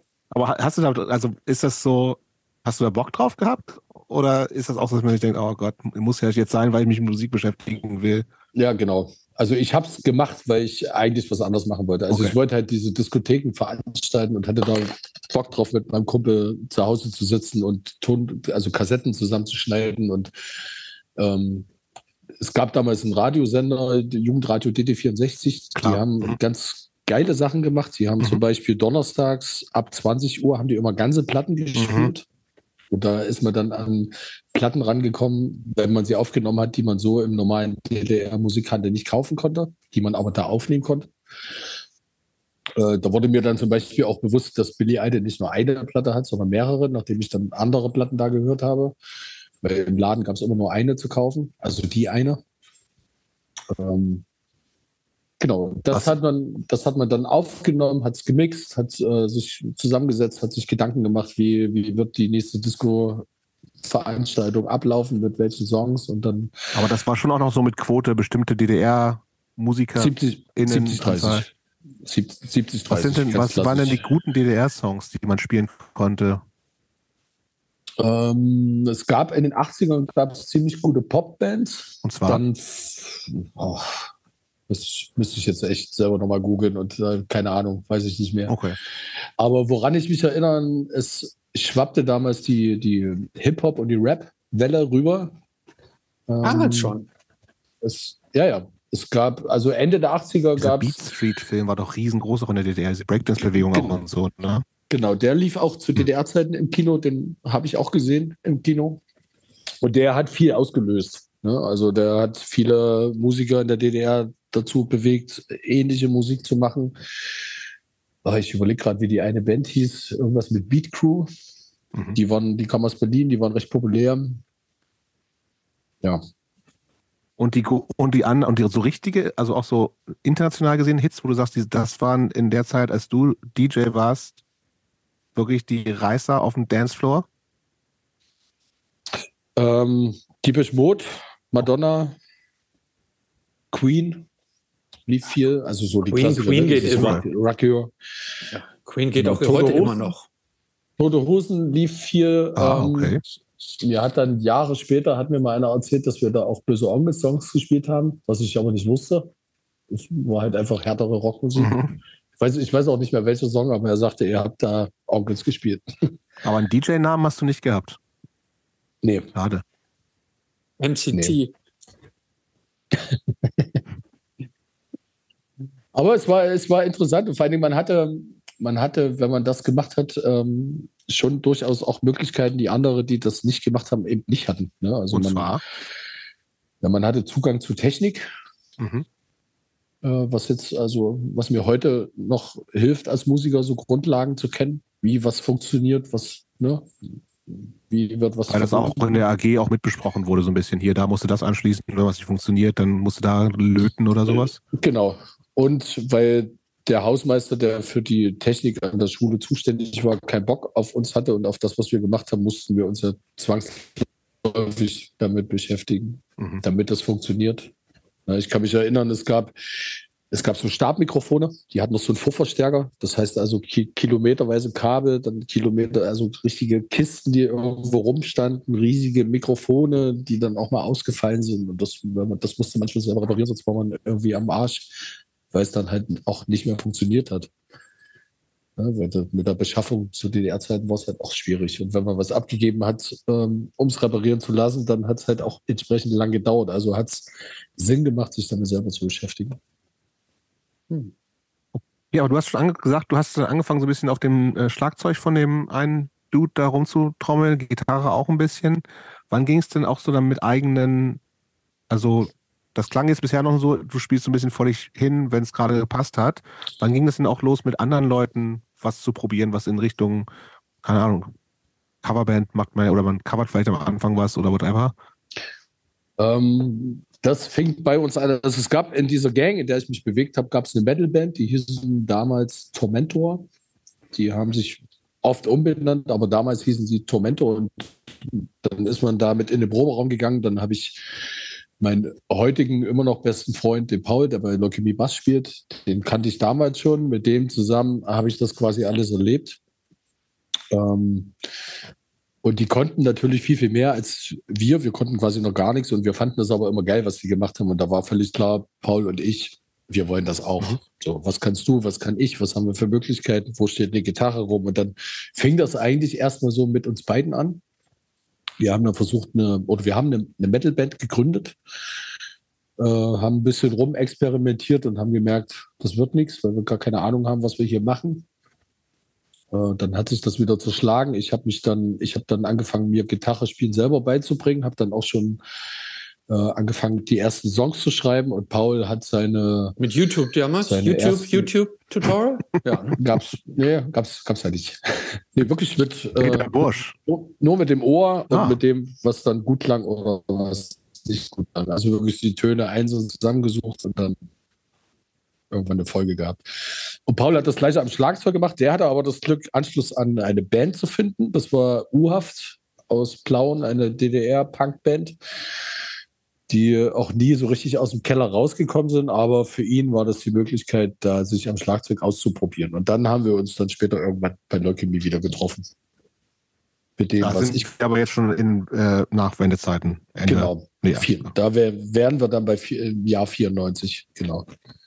Okay, das heißt aber, ähm, aber, aber zwischen, zwischen dem ersten Kennenlernen äh, eines Schlagzeugs oder den ersten, den ersten Gehversuchen an einer Gitarre und den Anfängen zu Leukämie dazwischen drin gab es eigentlich nichts, wo man sagen könnte, dass es so ernst zu erwähnen oder so ernsthaft ähm, vonstatten gegangen wäre, dass es erwähnenswert wäre. Eine relativ lange Zeit, wo nichts so richtig gegangen ist eigentlich, ne? Naja, so ja, hast du ja. Gitarre, Gitarre spielen, sich selbst beibringen, ist auch nicht so kurzwierig. Hat eine Weile gedauert. 94, da warst du ja tatsächlich schon, schon 19 mit der genau. ersten genau. Band. Das ist schon genau. relativ spät eigentlich, ne? Ja, wenn du das so sehen willst. Ja, also ich weiß nicht, wann, wann, fangen, wann fangen denn andere an? Also ich war, hat so 15, 16 war das bei mir tatsächlich so. Also und das ist so mit auch mit äh, über Schule und was weiß ich, so Leute, die man in, also so eine bei mir auch so eine Jungsklicke gewesen, dann ein bisschen so Hardcore-Punk-mäßig, aber jünger auf jeden Fall ein bisschen. Okay. Nee, da muss Mann. ich sagen, da hat es deutlich an Möglichkeiten gemangelt und, mhm. am, und am Können. Mhm. Also eigentlich konnten wir ja nichts. Das musste man sich ja erstmal beibringen. Aber äh, also, jetzt sind diese. Ja, mach du. Nee, ja, ich wollte noch mal ganz kurz fragen, weil, du, weil wir jetzt ja schon bei, bei Leukämie fast sind. Wenn meine Recherchen richtig sind, gab es da aber auch eine Band, die nannte sich AVK. Äh, das das gab es auch, ja. Ja, ich befürchte, da müssen wir auch drüber sprechen, sonst, sonst kriegen wir Ärger. Das, das, können, das können wir gerne machen. Das ist auch relativ einfach erklärt. Ähm, muss ich jetzt wieder ein paar Schritte zurückgehen. Diese, diese, diese Gruppe, in der ich mich damals bewegte, die bestand hauptsächlich aus Mettlern ähm, und Packern. Und als dann die Wende kam, gab es eigentlich bloß noch so einen harten Kern dieser Gruppe, der, der immer noch da war und Freundschaften pflegte. Und ein großer Teil hat sich dann leider indoktrinieren lassen von äh, Nazis aus den alten Bundesländern und ist dann tatsächlich auch Nazi geworden. Also bilderbuchhaft von heute auf morgen über Nacht. Diese 90er Jahre Nazi-Skins, die wir alle kennen. Genau, Haare ab, Bomberjacke an, Stiefel an, äh, auch so ganz klassisch, weißer Kapuzenpullover, schwarze mhm. Bomberjacke, also ne, so. Nicht so schick eigentlich. Nicht so schick. Ähm, dann entsprechend auch aufgefallen durch diverse Aktionen. Und in diesem, in diesem Rahmen und in dieser Gruppe haben wir uns auch bewegt. Äh, trotzdem muss ich dazu sagen, mit einer gewissen Skepsis. Wir haben das ja immer so ein bisschen beobachtet, weil dann gab es auch immer noch Überschneidungen zu zu Linken, es gab Überschneidungen zu Kriminellen. Also das war am Ende so alles so eine Mischpoke, kann man sagen. Das hat sich dann erst später rauskristallisiert, wer was macht und wer was gut kann oder auch nicht. Ähm, Fakt war auf jeden Fall, dass Paul und ich äh, damals in diese eher, also eher über die rechte Ecke in diese Kinderszene gerutscht sind, weil unsere alten Kontakte alles Nazis geworden sind. Mhm. Ne? Und wir nicht von heute auf morgen so blickig, also wir haben nicht von heute auf morgen mit denen gebrochen, weil wir gar nicht so blickig waren, was das jetzt eigentlich alles bedeutet, was da so auf uns zukommt. Ne? Das war am Ende immer noch Aber nachvollziehbar, so, total. Genau, muss man sehen, wo es herkommt. Ne? Also wir sind nicht aktiv hingegangen und haben gesagt, wir wollen hier mitmachen, sondern unser ganzes Umfeld mhm. hat sich so in die Richtung entwickelt. Und über, weiß ich nicht, 20 andere Ecken ist irgendwann mal ein Kontakt zustande gekommen. Das war ein Zwickauer Skinhead, der, bei dem viele Drähte zusammengelaufen sind. Das war eine ziemlich zentrale Figur und der hat mich mit jemandem zusammengebracht. Das war der Sänger der Band AVK, der sagte, wir, wir machen Punk, wir machen Oi, wir machen Hardcore, wir suchen jemanden, der Gitarre spielen kann, wir wollen wir wollen eine Band machen. Oder die Band gab es schon, die haben einen Gitarristen gesucht. Ich habe gesagt, ich habe es mir gerade beigebracht, ich kann es gern versuchen, ich komme mal mit. Mhm. Und dann als erstes kriegte ich mit, was AVK heißt. Ausländervernichtungskommando. Da hieß es dann aber schon immer, man soll die Fresse halten, man soll eher sagen, so aus voller Kehle oder aus voller Kraft. Mhm. Und dann bin ich da siebenmal, ich habe es ich mir extra gemerkt, weil ich es immer wieder sage, äh, ich habe ganze sieben Proben mitgemacht und habe ganze zwei Konzerte mit denen gespielt. Das war, also waren keine richtigen Konzerte, das war in so Hinterzimmern von Kneipen. Da haben sich dann Leipziger und Berliner Hooligans und Nazis getroffen und haben das genutzt, um sich gegenseitig auf die Fresse zu hauen. Und äh, die Band AVK hat den Soundtrack geliefert. Da hat Tonstörung noch mitgespielt, brutale Haie. Sagt also, mir alles nichts, alles so rechte Bands, jetzt im Nachhinein. Alles, oder alles, damals auch schon im, im Osten damals bekannte rechte Bands, genau. Mhm. Und aber Ausländervernichtungskommando ist ja auch schon eigentlich eine deutliche Aussage, ne? Also Genau, und das war für mich dann am Ende, also das war für mich der Grund, wo ich gesagt habe, damit will ich nichts zu tun haben. Das, also mal abgesehen von den persönlichen ähm, äh, also von den Charakteren, die man, auf die man da getroffen ist, äh, und auch inhaltlich habe ich dann gesagt, nee, danke, da habe ich keinen Bock mehr drauf. Ich gehe jetzt wieder nach Hause. Aber sich, das war das so easy, wie sich das anhört? Also nee, war es nee, ne? tatsächlich nicht. Also es war relativ easy, da reinzukommen. Ja, das glaube ich. Es hat mich dann am Ende drei, vier Jahre Boxkampf äh, gekostet, um da wieder rauszukommen. Mhm. Die haben das natürlich nicht so einfach mit sich machen lassen, da jemand gehen zu lassen und dann schon gar niemand, also oder erst recht nicht jemand, der da so einen Einblick hatte und dann da in so einer Band mitgespielt hat, weil man natürlich auch Leute getroffen hat, die äh, schwerstens, die, die, schwersten kriminellen Sachen ver, verübt haben und mhm. natürlich äh, entsprechend mit, mit der Strafe zu rechnen hatten. Und die wollten natürlich auf gar keinen Fall, dass man, dass einer aussteigt und Sachen weiß, die andere gar nicht wissen sollen. Mhm. Ja, das hat mich dann, wie gesagt, drei, vier Jahre Kraft und Zeit gekostet. Es war aber erfolgreich und damit hat sich das auch erledigt gehabt. Wobei aber viele der Leute bis heute immer noch sauer auf einen sind, ne, dass man sowas gemacht hat, dass man da so ausgestiegen ist, dass man angebliche Leute verraten hat, was aber Quatsch ist, weil die Entscheidung ähm, oder die Gründe für die Entscheidung haben sie am Ende selber geliefert. Ne, für diesen Quatsch, mhm. den die da veranstaltet haben. Da habe ich mir dann auch das Recht erbeten zu sagen, nee, da habe ich keinen Bock drauf. Was ich ja interessant finde, du hast ja vorhin schon ganz, als wir eingangs über dieses Skinhead-Thema und was ist ein Skinhead und was gehört zur Skinhead-Kultur äh, gesprochen. Was ich ja spannend finde, ist, dass, dass du dich ja von dieser Gruppe äh, dann auch ganz klar distanziert hast, aber bist ja praktisch Skinhead geblieben. Das heißt, optisch konntest du ja im Zweifel auch für denjenigen, der jetzt nicht die Details der Unterscheidung genau kannte, konntest du ja leicht mit dieser Gruppe verwechselt werden. War das für dich kein Problem? Nee, das war eher eine gezielte Provokation, weil ich irgendwann halt festgestellt habe, was diesen, wo dieser Skinhead-Kult herkommt und was, was einen, ein Skinhead, der kein Nazi ist, ausmacht. Ähm, die, die Bedeutung dessen habe ich irgendwann kennengelernt und dann fand ich es gerade geil, so auszusehen und auch dafür angemacht zu werden, um den Leuten dann anschließend zu erklären, dass das nicht so ist. Ja, also ich habe damals in der Zeit hatte ich äh, viele Kontakte nach Berlin, habe das Umfeld von dem Skin-Up kennengelernt. Damals hieß es noch Eureka. Und darüber habe ich dann festgestellt, dass es Leute gibt, die genauso aussehen, aber völlig anders ticken, völlig anders mhm. funktionieren. Ne? Und das, da habe ich mich dann eher zugehörig geführt, weil es nicht nur ums Saufen ging, sondern weil es auch darum ging, ein Typ zu sein und eine Meinung zu haben und diese auch vertreten zu können mit Worten und auch mit Pfosten. Und äh, dass Werte wie Freundschaft, ähm, Verbundenheit über Musik und diese Subkultur, dass das da eine ganz andere Rolle spielt als alles, was ich vorher kannte. Und von daher war für mich klar, dass es, und das ist es heute noch, die Optik ja, die Inhalte vielleicht nicht, nicht unbedingt so zu 100 Prozent, wie das alle machen, sondern so der eigene Stil, mhm. aber das Ganze trotzdem Skinner zu nennen. Mhm. Äh, du hast gerade schon ein, ein, ein, gutes Stichwort geliefert. Ähm, und zwar, wie wichtig ist denn eigentlich Alkohol ähm, für euch damals gewesen oder auch so allgemein? Ihr habt ja auch bei Leukämie ähm, den einen oder anderen Song, der sich mit dem Thema beschäftigt. Gerade Strategies.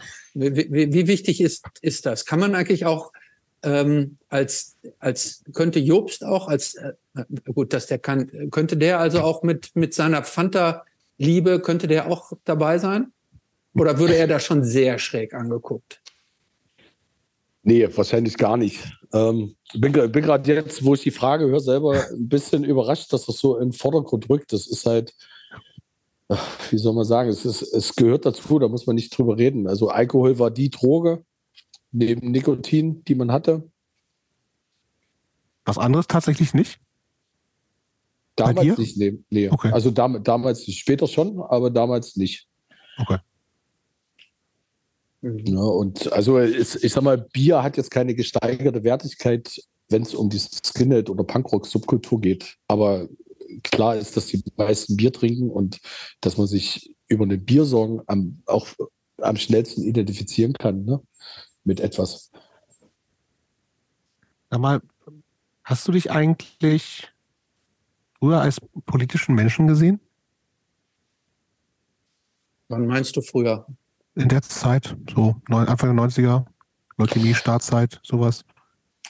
Da bin ich, da bin ich gerade geworden, mhm. kann, kann man sagen. Ne, weil ich halt festgestellt habe, da wo ich herkomme, die klassische Nazi-Skinhead-Szene, äh, das ist ja schon auch politisch geprägt, obwohl es eigentlich Absolut. eher mit, mit Assitum zu tun hat und nicht vordergründig äh, politisch ist. Und dann äh, die andere Seite kennengelernt und dann kam ich natürlich irgendwann, ähm, hatte oder sah ich das Dilemma auf mich zukommen, mich ja vielleicht auch irgendwann mal entscheiden zu müssen, was will ich hier eigentlich und in was für eine Richtung geht es äh, für mich.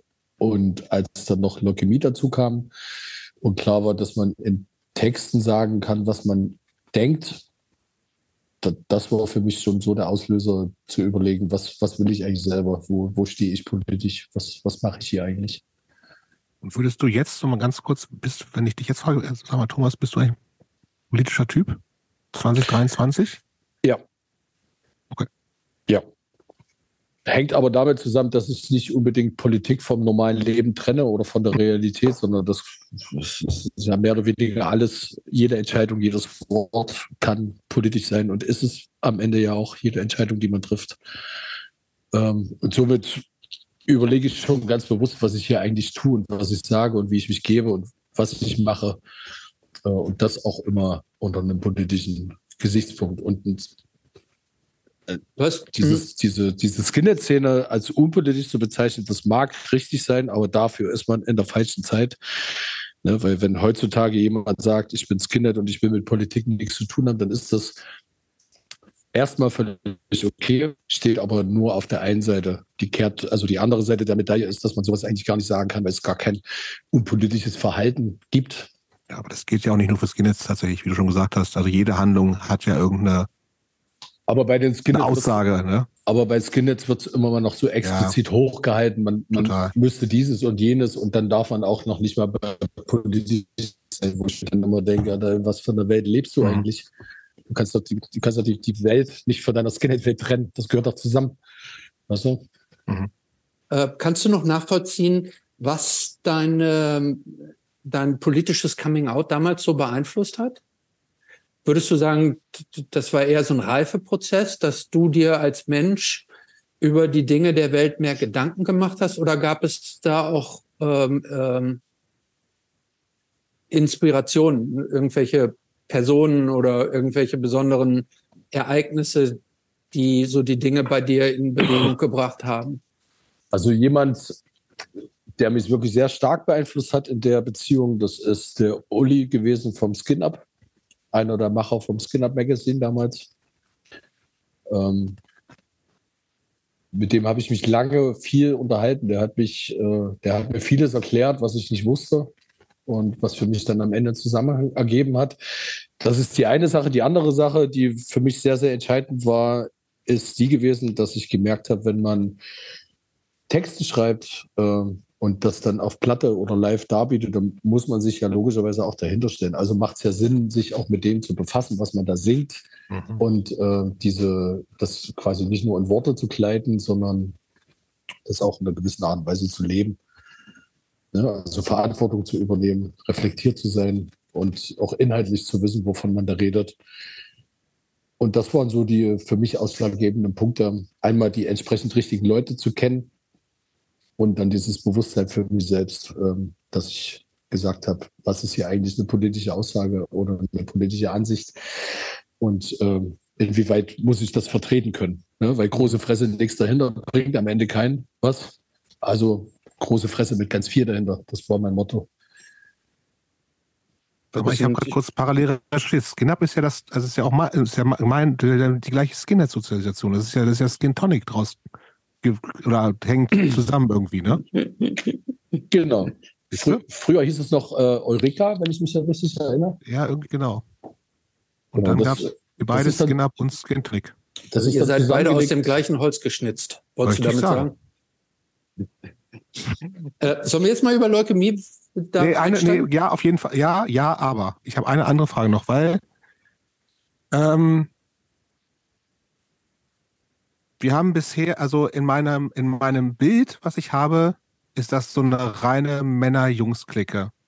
Und wir haben noch gar nicht darüber ges- gesprochen, A, gab es da überhaupt weibliche Protagonistinnen? Und B, was sind vielleicht auch ähm, weibliche Personen, wo du jetzt mit 48 sagst, die waren wichtig für meine Entwicklung? Gute Frage. Ist tatsächlich eine gute Frage, habe ich aber nicht. Also aber nicht, weil es um Frauen geht, sondern habe ich einfach nicht, weil mir halt in dem Zusammenhang mehr Männer begegnet sind, die für mich entscheidend und wichtig waren. Ähm, doch, ich habe äh, festgestellt, der letzte Pod Pod äh, Podcast, den ihr veröffentlicht habt, da ging es um Sabina von äh, Holy Moses. Holy Moses? Mhm. Die fand ich immer geil. Also Holly Moses fand ich geil. Ich fand, äh, ich kann mich an so einen Aha-Effekt erinnern, als ich mitkriegte, das ist kein Mann, der da singt, sondern eine Frau. Dann fand ich das schon mal Ja, schon geil. eine krasse Stimme auf jeden Fall. Mhm. Also Ja, und- irre. Genau, da merkte ich, es macht, also damals merkte ich, es macht keinen Unterschied, ob Mann, Frau, es, am Ende entscheidet die Qualität und das Können. Aber für mich persönlich oder für Leukämie oder für mein Umfeld gab es jetzt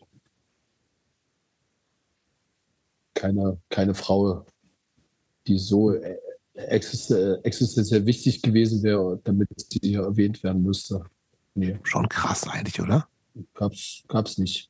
Ist das nicht, ist das nicht irgendwie Also crazy? immer, immer mal wieder, ne? Man hat immer mal wieder Frauen getroffen, die Konzerte veranstalten, Mhm. die Bands buchen, die äh, einen Laden haben, die Fanzine machen und so. Aber jetzt nicht in der Form, für mich persönlich, wie das Männer gemacht haben.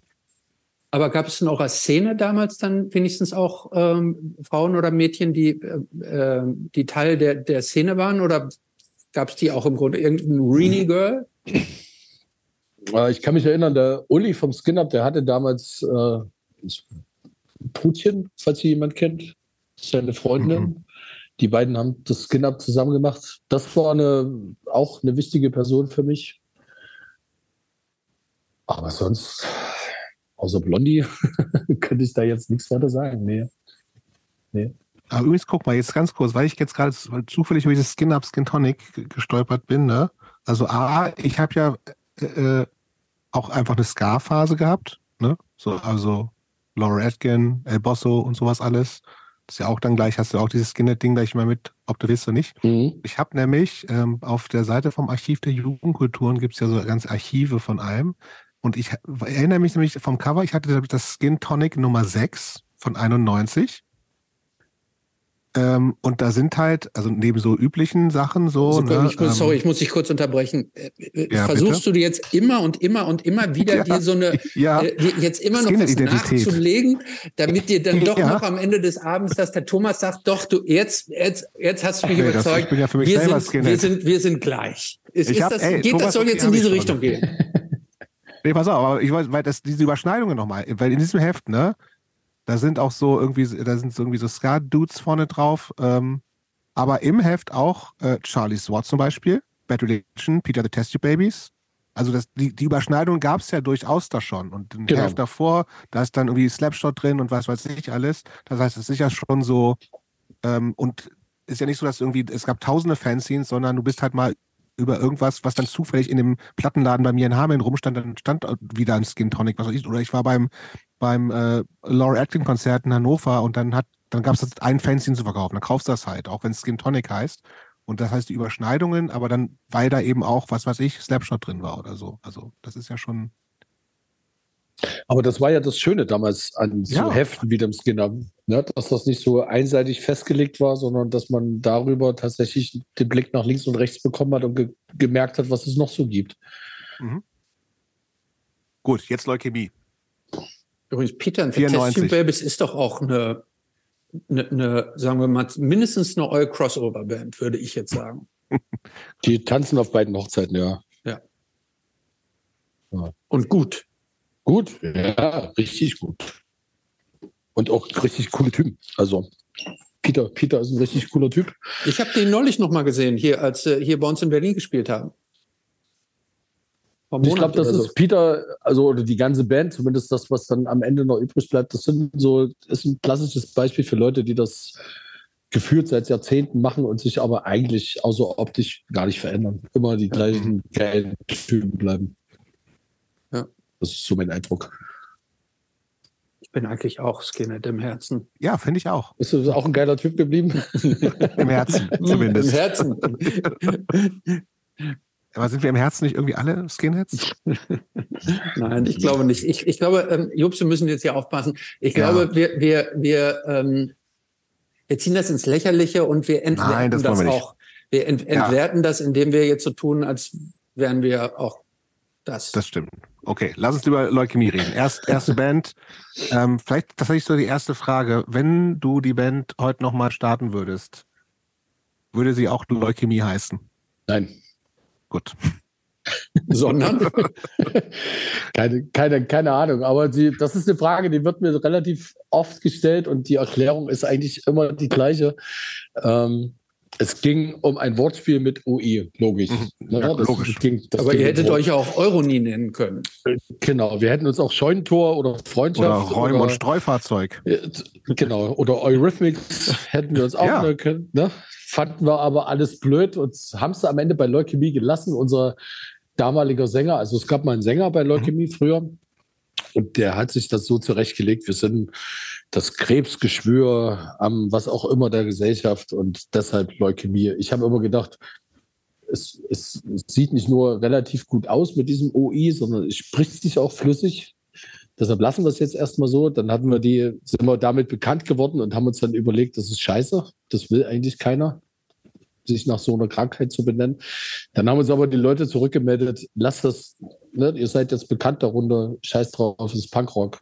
Das einfach ja, was, so. Was heißt denn, wenn du schon sagst, wir sind darunter bekannt geworden? Also wie schnell ging das denn alles? Wir sind jetzt noch so ein bisschen, ihr fangt gerade an und wir sind sehr schnell bekannt geworden. Also wir haben ein paar Mal geprobt, haben uns sortiert, haben dann relativ zackig ein Demo-Tape aufgenommen. Und das hat sich dann so rasant verbreitet, dass wir relativ schnell in der ganzen Republik bekannt wurden. Aber weil das so auch wirklich so geil ist? Oder wie, kann, wie erklärst du dir das? Das, das, muss, das musst du die Leute fragen. Das ist aber auch das, was ich die Leute selber auch frage, weil ich es teilweise gar nicht nachvollziehen kann. Also wenn man jetzt mal so die Qualität der Musik nimmt und der Texte Mhm. damals.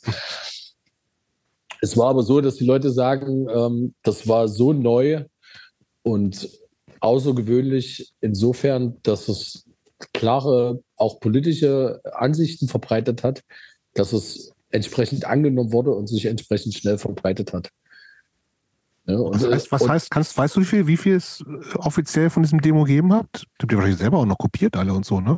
Genau, wir haben die selber, wir haben uns Rohlinge bestellt, wir haben Mhm. damals noch mit einem, mit einem Drucker bei Micha zu Hause die Etiketten für die Tapes ausgedruckt. Wir haben die, Wo man das Die- so abzieht von so einem A4-Bogen und sowas. ge genau, wir Ja, haben ja. die, die Inlays haben wir selber gemacht. Wir haben alles handbeschriftet und äh, kopiert. Wir haben damals äh, mehrere Decks besorgt, um, um mehrere Tapes gleichzeitig überspielen zu können.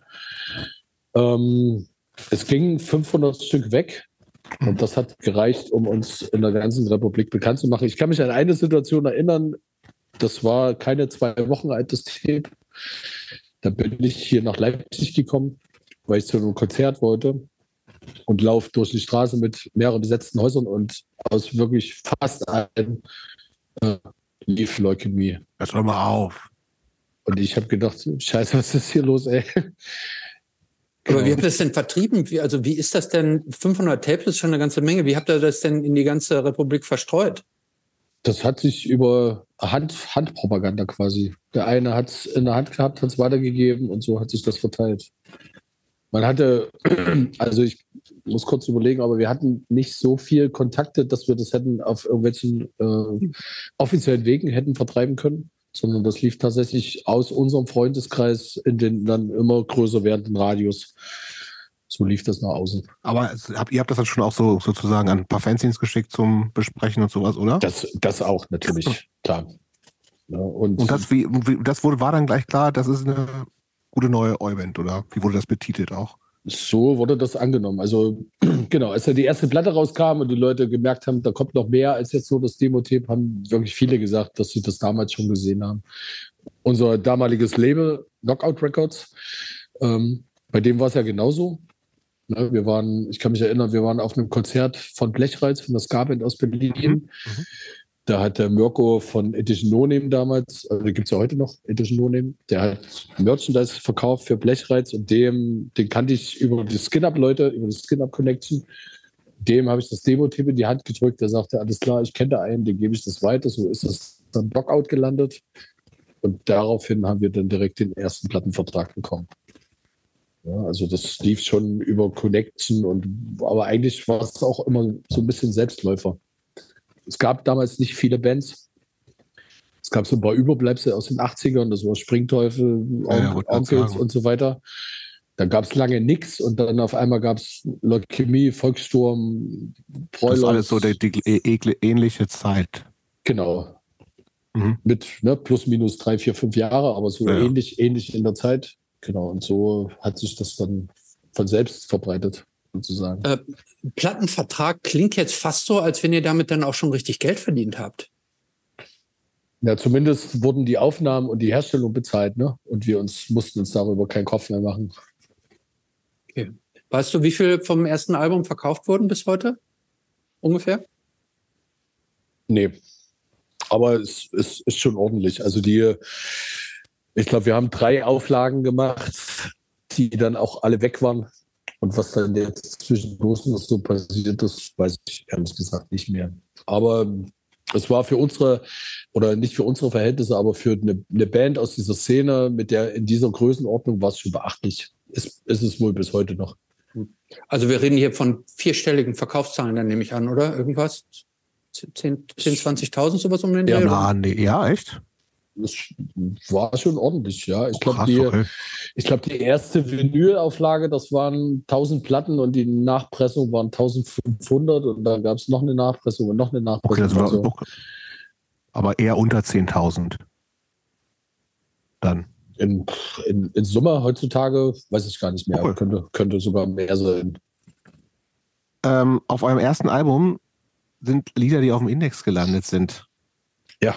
Völlig zu Recht, meiner Meinung nach, weil die ganz schön, weil die ganz schön bescheuerte Texte haben, oder? Aus heutiger Sicht sind die Texte bescheuert, genau. Ja, genau. Aber, aber die, die, also die, ich fand immer, die Anklage fand ich immer haltlos, weil es nichts mit dem, mit dem Inhalt der Texte zu tun hatte. Ne? Ach so, Hintergrund, sondern? der Hintergrund war ein damals, glaube ich, 12- oder 14-Jähriger, ich glaube 14, hat sich in einem Saturnmarkt die Platte gekauft, hat die mit nach Hause genommen, hat die gehört, dann kam die Mutter rein, hat das gehört, dachte, was ist das für ein Scheiß, hat sich den Namen angeguckt, hat sich die Texte durchgelesen und hat direkt eine Anzeige gemacht. Und zwar ging es explizit darum, perverse Sau hieß der eine Song. Ja, man kann Es- den Text googeln. Ich habe das gemacht und habe hab gedacht, hätte ich mal besser nicht lesen sollen, vielleicht. Also, ne, das, Ja, aber- also aber über, ich- die, über die, die Qualität Trotzdem- des Textes müssen wir nicht reden. Das, Ja, aber ich- ich- ich hab- damaligen ja. Zeit. Ja, Aber Moment, aber ich glaube, Kunstfreiheit natürlich auch. ja, also man auch kann dafür. natürlich, man kann natürlich sagen, das ist vielleicht geschmacklos, aber das, Ja. das so oder ähm, muss man solche Texte machen, aber dass, dass der verboten wird, fand ich jetzt auch so Ja. ein bisschen erstaunlich. So muss man es, glaube ich, sagen. Das genau, stimmt. und was, und was man auch nicht vergessen darf, der, der, der, der Spirit, der damals existierte, war ja genau der. Es, es konnte gar nicht stumpf genug sein. Mhm. Weißt du? Mhm. Hauptsache keine Nazi-Scheiße. Mhm. So. Und ähm, da hat man auch noch nicht so über die Texte nachgedacht, wie, wie ich das heute mache. Aber Aber- äh, nur, nur for the record, ihr spielt solche Lieder nicht mehr. Nein, Ja, gut, schon Nein. lange nicht mehr. nein, nein. Ja, okay. Ne? Aber Leichenschänder, hier- ich- Leichenschänder wenn ich- war übrigens der zweite Song, ne? Genau, also, da- Und wenn Zu- ich ganz lieb zu- bitten würde beim nächsten Konzert, zu, zu Leichenschänder kommen wir gleich, da komme ich auch gleich drauf. ähm, was ich halt nie nachvollziehen konnte, war die, der Inhalt der Anschuldigung, und zwar, dass wir Leute zu sexueller Gewalt aufrufen würden mit dem Song Perverse Sau, wo es ja eigentlich nur darum geht, eine geile Nachbarin zu haben. Mhm. Ne? in, Also, alles in Anführungsstrichen bitte. Aber eigentlich geht es ja nur darum, ne? Und Ja, dann, ja, ja. Aber und uns zu unterstellen, wir würden zu sexualisierter Gewalt aufrufen, Ja, ist das das ist Quatsch. totaler Nonsens. Total. Und mit Leichenschänder ist es ähnlich. Ähm, wir haben, es, weiß ich nicht, ob das damals so eine Phase war, da hat man sich aber so, so Horrorfilme angeguckt und so. Mhm. Und irgendwie in diesem, keine Ahnung, ich kann es gar nicht mehr nachvollziehen, ist Aber es gibt ja auch so ein paar, paar Troopers-Texte, die so in so eine Richtung gehen und das Genau, alles, ne? das, das Ja, war ja nicht nur bei uns so. Ne? Und dann ist halt auch dieser Text entstanden, aber auch da aufzurufen, Leichen zu vergewaltigen, Leute umzubringen. Und das ist natürlich alles totaler Nonsens. Ja, das stimmt. Ne? Also, aber um deine Frage zu beantworten, nein, würden wir nicht mehr spielen. Würden wir nicht mehr spielen. Kommen wir uns mittlerweile selber doof vor. Okay. Und ähm, hat diese Indizierung, das hat ja vielleicht durchaus, kann ja auch so positive Auswirkungen haben, sagen, oh, die sind ein bisschen besonders spannend, so eine Band, oder? Hatte, immer. hat, hatte es auch, genau. Okay. Wir haben bloß Pech gehabt bei der ersten Indizierung, war es so, dass wir einen Anwalt erwischt haben, der gar keinen Bock hatte oder sich damit, Entschuldigung, gar nicht richtig befasst hat. Mhm. Der hat dann Fristen verpasst, ähm, worauf es dann mit einem, mit einem Vergleich endete, dass wir die Platte weiterverkaufen dürfen, ohne die beiden Songs mit einem anderen Cover an nur ab 18-Jährige. Und bei der zweiten Platte, die wurde ja auch indiziert wegen Ach so. Okay. die, die Wir sind die Skins-Platte, die wurde auch angezeigt und ähm, sollte, Aber indi wegen was? sollte indiziert werden wegen Gewaltverherrlichung, Aufruf zur Gewalt. Ähm, dann konnten wir das aber ziemlich gut, also mit einem guten Anwalt konnten wir das auch ziemlich plausibel darlegen, was das mit der normalen Welt zu tun hat, nämlich nichts, sondern das Mhm. ist äh, Subkultur-Ding. Ähm, das konnten wir abschmettern. Ne? Das ist, da ist dann quasi nichts draus geworden aus dieser Indizierung. Ähm, zu der Zeit, wo habt ihr da gespielt und vor wie vielen Leuten so im Durchschnitt?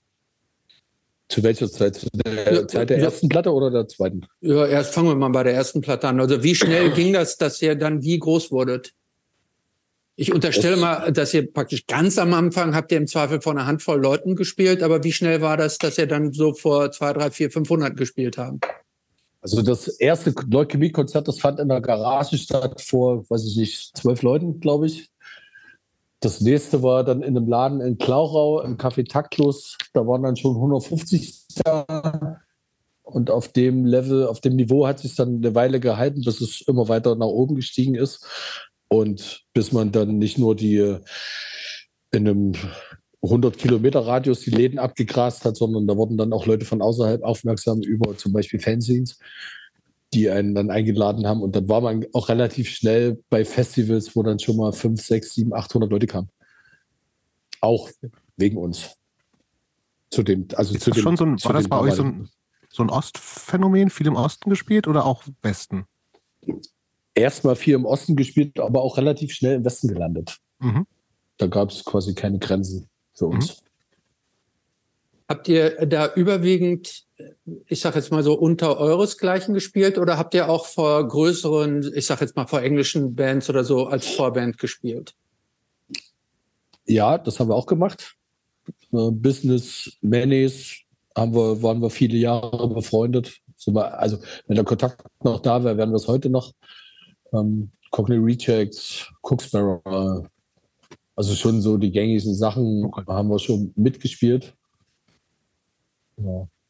Nicht nur, nicht nur im kleinen Rahmen. Das wurde, von also Leukämie wurde wirklich relativ schnell groß. Hm. Von, von diesen klassischen Bands, die du gerade genannt hast, also Business, äh, Cockney Rejects und so, ähm, kannst du sagen, gibt es da Favoriten für dich? Oder du sagst irgendwie, die finde ich musikalisch und auch als Menschen gute Typen, mag ich? Ähm, das trifft auf Mayonnaise zu. Die, wir waren jahrelang äh, privat miteinander, also wir haben uns gegenseitig besucht, auch unab oder außerhalb der Band, äh, haben gute Kontakte gepflegt. Das ist jetzt leider abgerissen, aber so hat man die ja auch nochmal in ihrem eigenen Zuhause kennengelernt und nicht nur im Backstage oder auf der Bühne. Hm. Und bei denen kann ich das sagen, das sind richtig gute, coole Typen. Wir waren jahrelang gut befreundet. Sind es wahrscheinlich heute immer noch, wenn man sich treffen würde, wieder treffen würde. Ähm, und die haben einen natürlich auch geprägt. Ne? Wenn man sich mal anguckt, wie alt die sind, als die schon Musik für die Subkultur gemacht haben, da waren, da sind wir gerade geboren worden. Das war schon beeindruckend. Ist es immer noch, wenn ich zurückdenke. Und Ich äh, hab mal- habt ihr eigentlich auch jemals, ähm, ich muss gestehen, ich weiß es nicht, äh, es ist mir auch bei der Recherche bin ich nicht drüber gestolpert. Sp und ihr habt, äh, spielt ihr auch im Ausland? Aber Jemals? hallo. Aber Ich- hallo. Ja, hallo. ich weiß es Aber nicht, deshalb hallo. frage ich. ich, ich äh, wo denn? Haben, wir Spanien, genau, Frankreich. Ich weiß alles. Genau. Wir haben, wir waren damals, glaube ich, die erste richtige deutsche Oi-Band, die in Spanien gespielt hat. Aber ihr seid doch gar keine Oi-Band. So hieß es aber. Ähm, das, fand ich, das fand ich von daher beeindruckend, dass wir gemerkt haben, dass unser, also das, was Leukämie zu sagen hat, uns weit vorausgeeilt ist und die Also, Leute das Wir sprechen so von Good Night, White was ja ein großer Hit von euch ist und von, so. Ne? Einer der wenigen englischen Songs auch. Genau, und äh, wie du schon sagst, äh, die, die, die, die politischen Statements, ne, die sind ja, spielen ja in Spanien in der Skinhead-Szene eine ganz andere Rolle, als sie das in Deutschland tun. Mhm. Und das ist uns vorausgeeilt und entsprechend wurden wir empfangen. Also ich kann mich erinnern, wir haben das erste Madrid-Konzert, sind wir Nachmittag 14 Uhr auf so einem Hof Wo angekommen, bewegen wir uns zeitlich ungefähr? 2004. Äh, nee, 2003. Okay. Da sind wir da angekommen und dann war der ganze Hof voller Leute, die alle geklatscht haben, als wir da mit unserem Fiat Ducato draufgerollt sind und haben gedacht, die, okay, dann fahren wir jetzt hier durch und dann fahren wir dahin, wo wir hin müssen. Aber dann haben wir geschnallt, die sind wegen uns da.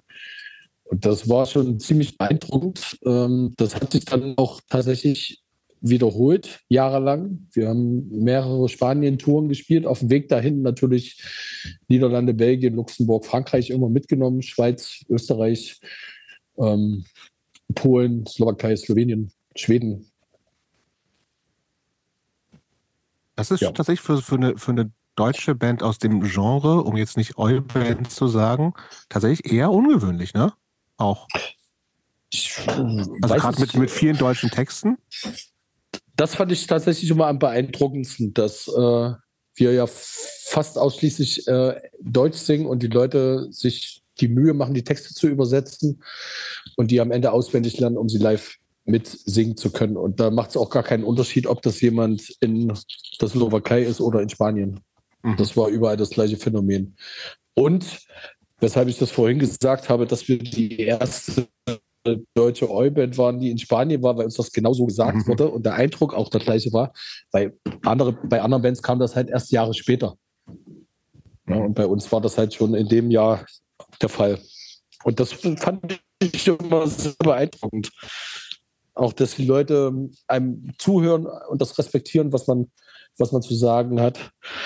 Ähm, Ich habe nochmal so eine, also ich, da, ich glaub, da würde da würd ich gerne noch bei bleiben, weil das, das ist ja in der Tat was Besonderes, dass Total. die, äh, dass die Leute sich im Ausland mit den deutschen Texten beschäftigen, um die dann auch mitzusingen. Und da teilt ihr ja dann im Grunde auch ein, eine Ehre mit der anderen großen Ostband aus der Zeit, die ein ähnliches Phänomen weltweit ausgelöst haben, im? Tokyo, Tokyo Hotel.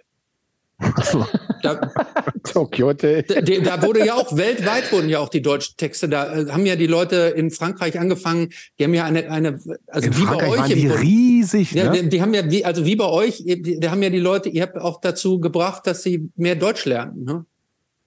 Ich wollte jetzt nur da- das auch mal denn ins Verhältnis setzen.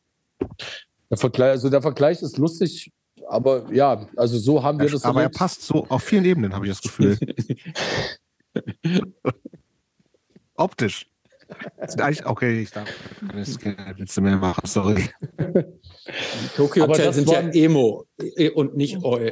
Also keiner sagt, dass Emos, Tokyo Emo-Skins, aber irgendwie auch. Ja, Ich auf, ich auf. ja, Tut mir ja, leid, ja. es tut mir leid. Ich sag nichts mehr.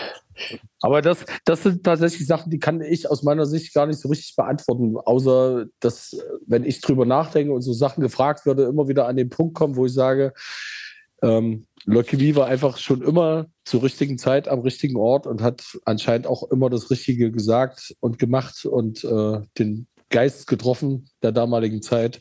Aber das klingt so ein bisschen nach auch total viel Glück gehabt. Auch, ja. Also Glück, ich finde, das größte Glück, das wir hatten, war die Zeit, aus der wir gekommen sind, also als wir entstanden sind.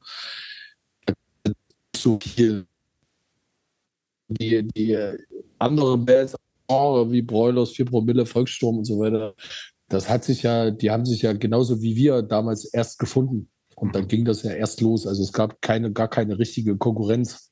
Mhm. Ja.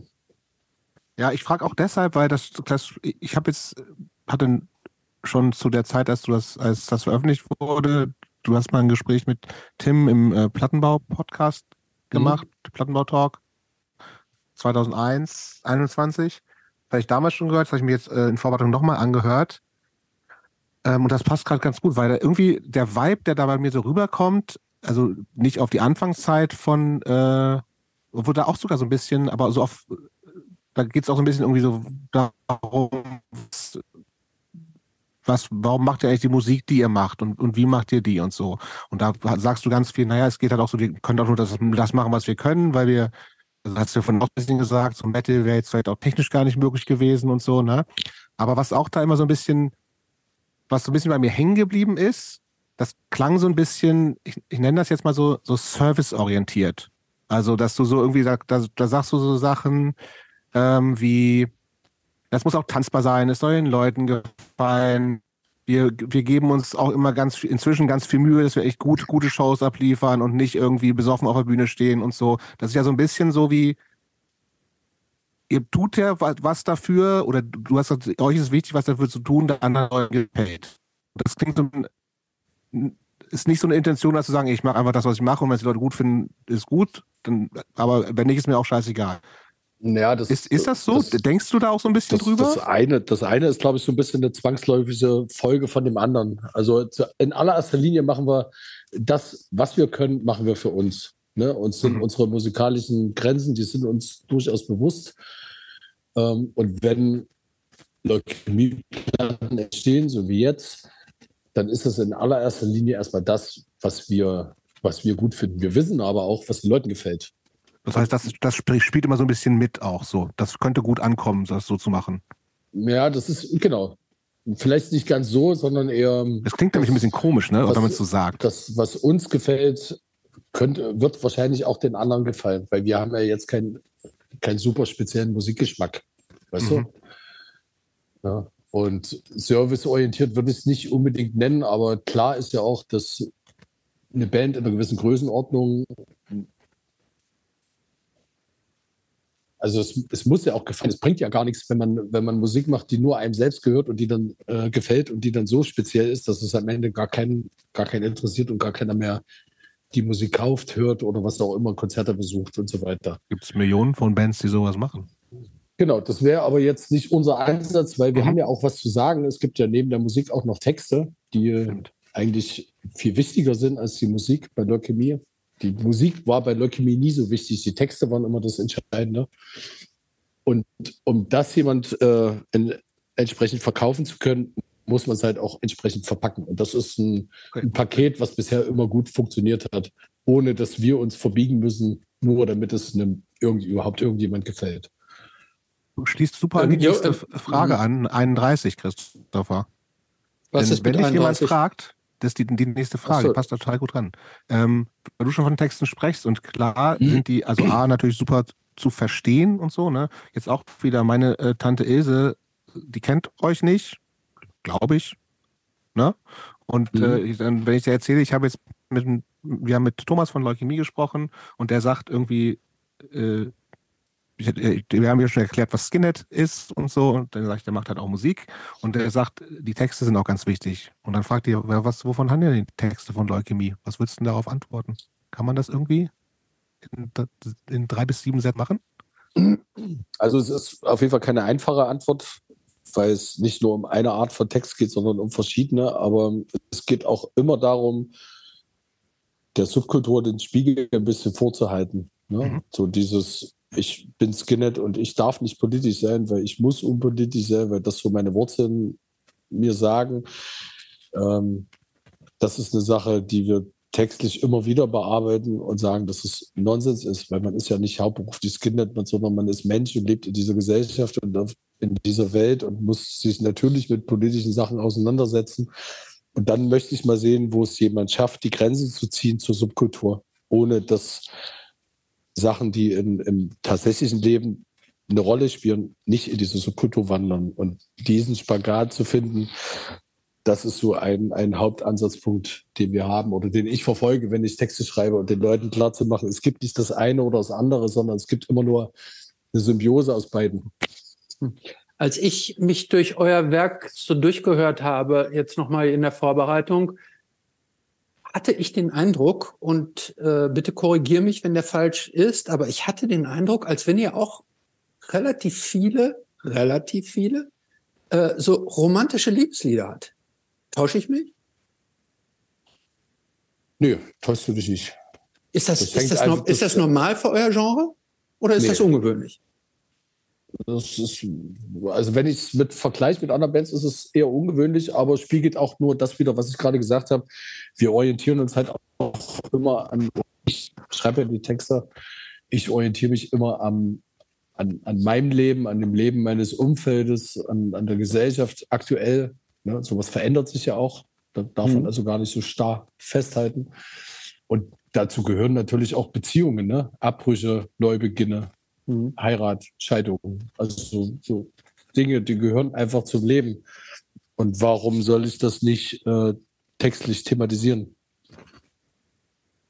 Nee, ich, ich wollte das auch nicht, ich wollte das nicht kritisch, dein, ich, ne? ich, wollte das nicht kritisch hinterfragen. Es war mir nur so aufgefallen und ich habe, ich hätte damit nicht gerechnet, sagen wir jetzt mal so, dass, dass eine Band, die, die diesen, äh, also auch so diesen Status so ein bisschen so hat, äh, da dachte ich irgendwie so, ah, hoppla, diese Seite haben sie auch. Genau. Mein Anspruch war immer, wenn ich mir von anderen Bands Songs über Frauen anhöre, dann hatte ich, entweder musste ich lachen, weil es einfach witzig war, oder man war peinlich berührt. Und bei, ich wollte eigentlich beides nicht, weil das ist ein Thema, das gehört, wie ich schon gesagt habe, zum Leben dazu und entsprechend wird es auch behandelt. Ne? Und da gibt es Höhen und Tiefen und die werden textlich verarbeitet. Mhm. Und deshalb gibt es das. Sowohl die gute als auch die doofe Seite. Mhm. Äh, wie würdest du, äh, die Band hat sich ja irgendwann aufgelöst. Hm? Wie kam es dazu? Ähm, muss man auch ein bisschen weiter ausholen. Äh, ich, zum einen bin ich damals von, das war 2008, von Leipzig nach Rostock gezogen, weil meine Entschuldigung, meine damalige Beziehung äh, dann eine Arbeit gefunden hat und wir da hingezogen sind. Und irgendwie klar war, dass das dann so passiert am Ende des Studiums. Und dann habe ich mir das am Anfang leichter vorgestellt, als es tatsächlich war. Also die, ich meine, Rostock, das ist am Arsch der Heide. Man hat ewig weite Wege, um mal irgendwas zu machen. Das hat sich dann so wieder gespiegelt, dass wir festgestellt haben, wir können gar nicht mehr so oft proben, wie wir das gewohnt waren. Wenn wir auf Konzerte fahren, finden wir auch keine Proben mehr statt, sondern man, jeder fährt dann von seinem aktuellen Wohnort aus dahin. Ähm, da muss man dazu sagen, einer lebte in Leipzig, einer in Plauen, einer in Gießen und ich in Rostock. Das war also äußerst logistisch äußerst schwierig. Ähm, das, das führte dann zu immer mehr Frust und Unmut und immer mehr so, ach scheiße, wie, wie kann das irgendwie weitergehen? Und endete dann letztlich damit, dass ich beschlossen habe, so macht das keinen Spaß mehr, so drauf, das ist nicht mehr das, was es mal war. Ne, aufgrund der ganzen Logistik alleine. Dann kamen noch so persönliche Differenzen dazu, dann kam äh, was aber, glaube ich, völlig normal ist, wenn man jahrelang zusammen spielt. Irgendwann geht man sich auf den Sack. Dann hatte ich irgendwann das Gefühl, ich habe alles gesagt. Ich weiß nicht mehr, was ich noch sagen möchte, textlich. Ja, es kam auch, also kreativ kam einfach nichts mehr in dem Moment. Und dann habe ich die Reißleine gezogen und habe gesagt, es ist besser, das jetzt zu beenden und so zu beenden mit so einem Knall, als das irgendwie so ausschleifen zu lassen und anfangen, die Seele leer zu spielen. Dann machen wir es lieber jetzt so, wie es ist. Dieses Live-Album-Ding von euch, ist das, war das beim letzten Konzert? Das, das waren die Aufnahmen zu den letzten Shows, okay. genau. Genau. Und, und, dann hat sich aber meine private, ja. Nö, nee, erzähl du erst. Und dann hat genau, sich deine dann, private. Um den, um, um den Bogen dann weiterzuspannen, dann hat sich meine private Situation in Rostock dahingehend verändert, dass diese Beziehung, weshalb ich da hingezogen bin, sich dann irgendwann erledigt hatte. Ähm, ich dann erst eine ganze Weile alleine war und schon immer überlegt hatte, was mache ich. Aber irgendwie war klar, ich hatte ja dann, irgendwann hatte ich einen Sohn in Rostock, also aus dieser vorhergehenden Beziehung gab es ein Kind. Ähm, der hat mich dann da erstmal bleiben lassen und dann habe ich irgendwann eine neue Frau kennengelernt und die hat mir dann quasi schön in den Arsch getreten und hat mich wieder ins Leben zurückgeholt. Und äh, dann bin ich nach Leipzig zurückgezogen und als ich dann hier war, äh, hat sie gesagt, jetzt mach doch mal wieder, fang doch mal wieder an. Ich meine, das ist, ne, das, das ist ja nicht irgendeine, irgendeine Kellerband, die mal irgendwie so drei, drei Wochen im Proberaum geprobt hat, sondern das ist ja schon irgendwie so eine Nummer, eine Ansage. Auch das Leben jahrzehntelang total geprägt, ne? Also mit viel unterwegs und Wochenenden und Touren und so, Proben. Genau, und sie hat, sie hat ja auch gedacht, was das mit mir macht, ne? Dass man da, wird ja bei euch, ich meine, Jobs, von dir weiß ich Christoph hat, glaube ich, auch Banderfahrung, ja.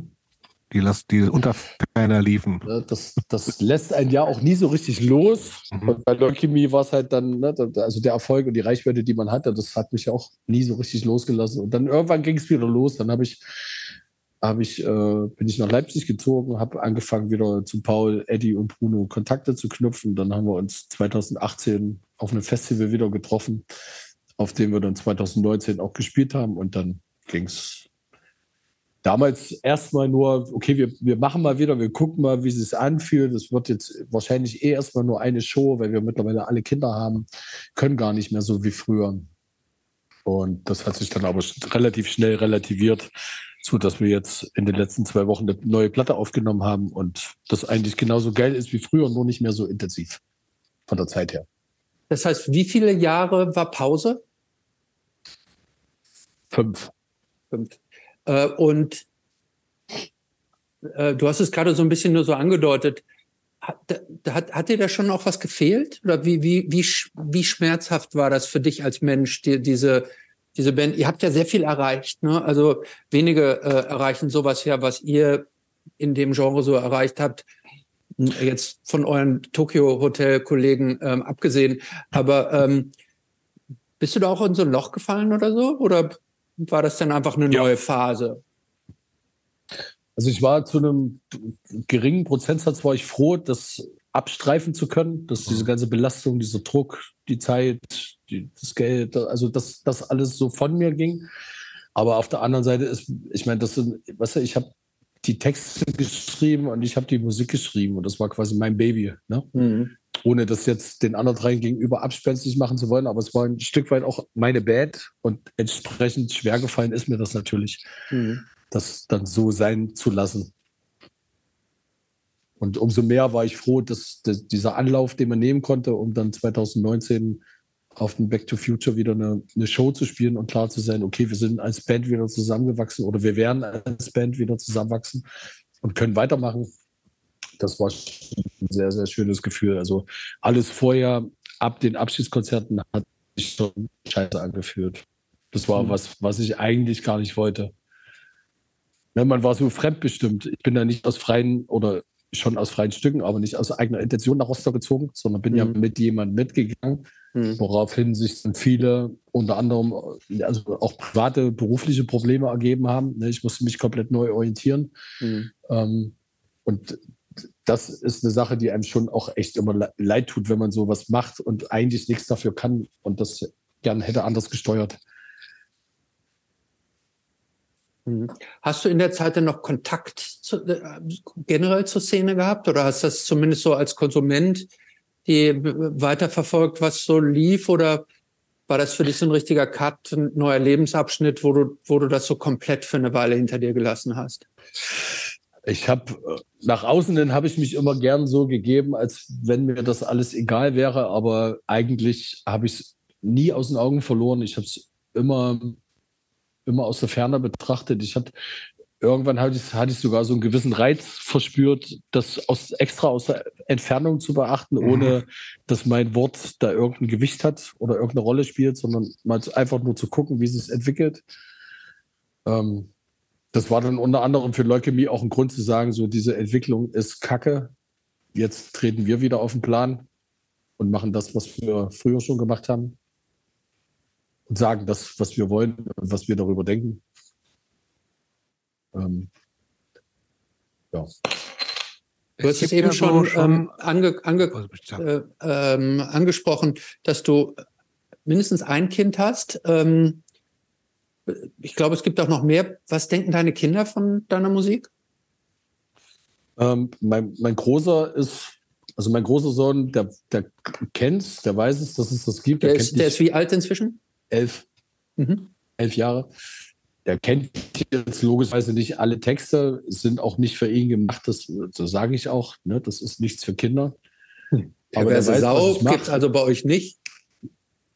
Nein, aber der, der sieht ja, was ich mache, der sieht, mhm. was ich da für einen Spaß dran habe, der sieht, was ich für einen Spaß im Umgang mit der Band habe, mit Proben, mit Konzerten, ähm, was es letztlich ja auch für ihn bedeutet, dass wir uns manchmal nicht, nicht so oft sehen können, wie wir das gerne wollten, weil familiäre und bandinterne Terminkalender sich dann gegenseitig aufheben ne? und man das so machen muss, wie es gerade kommt.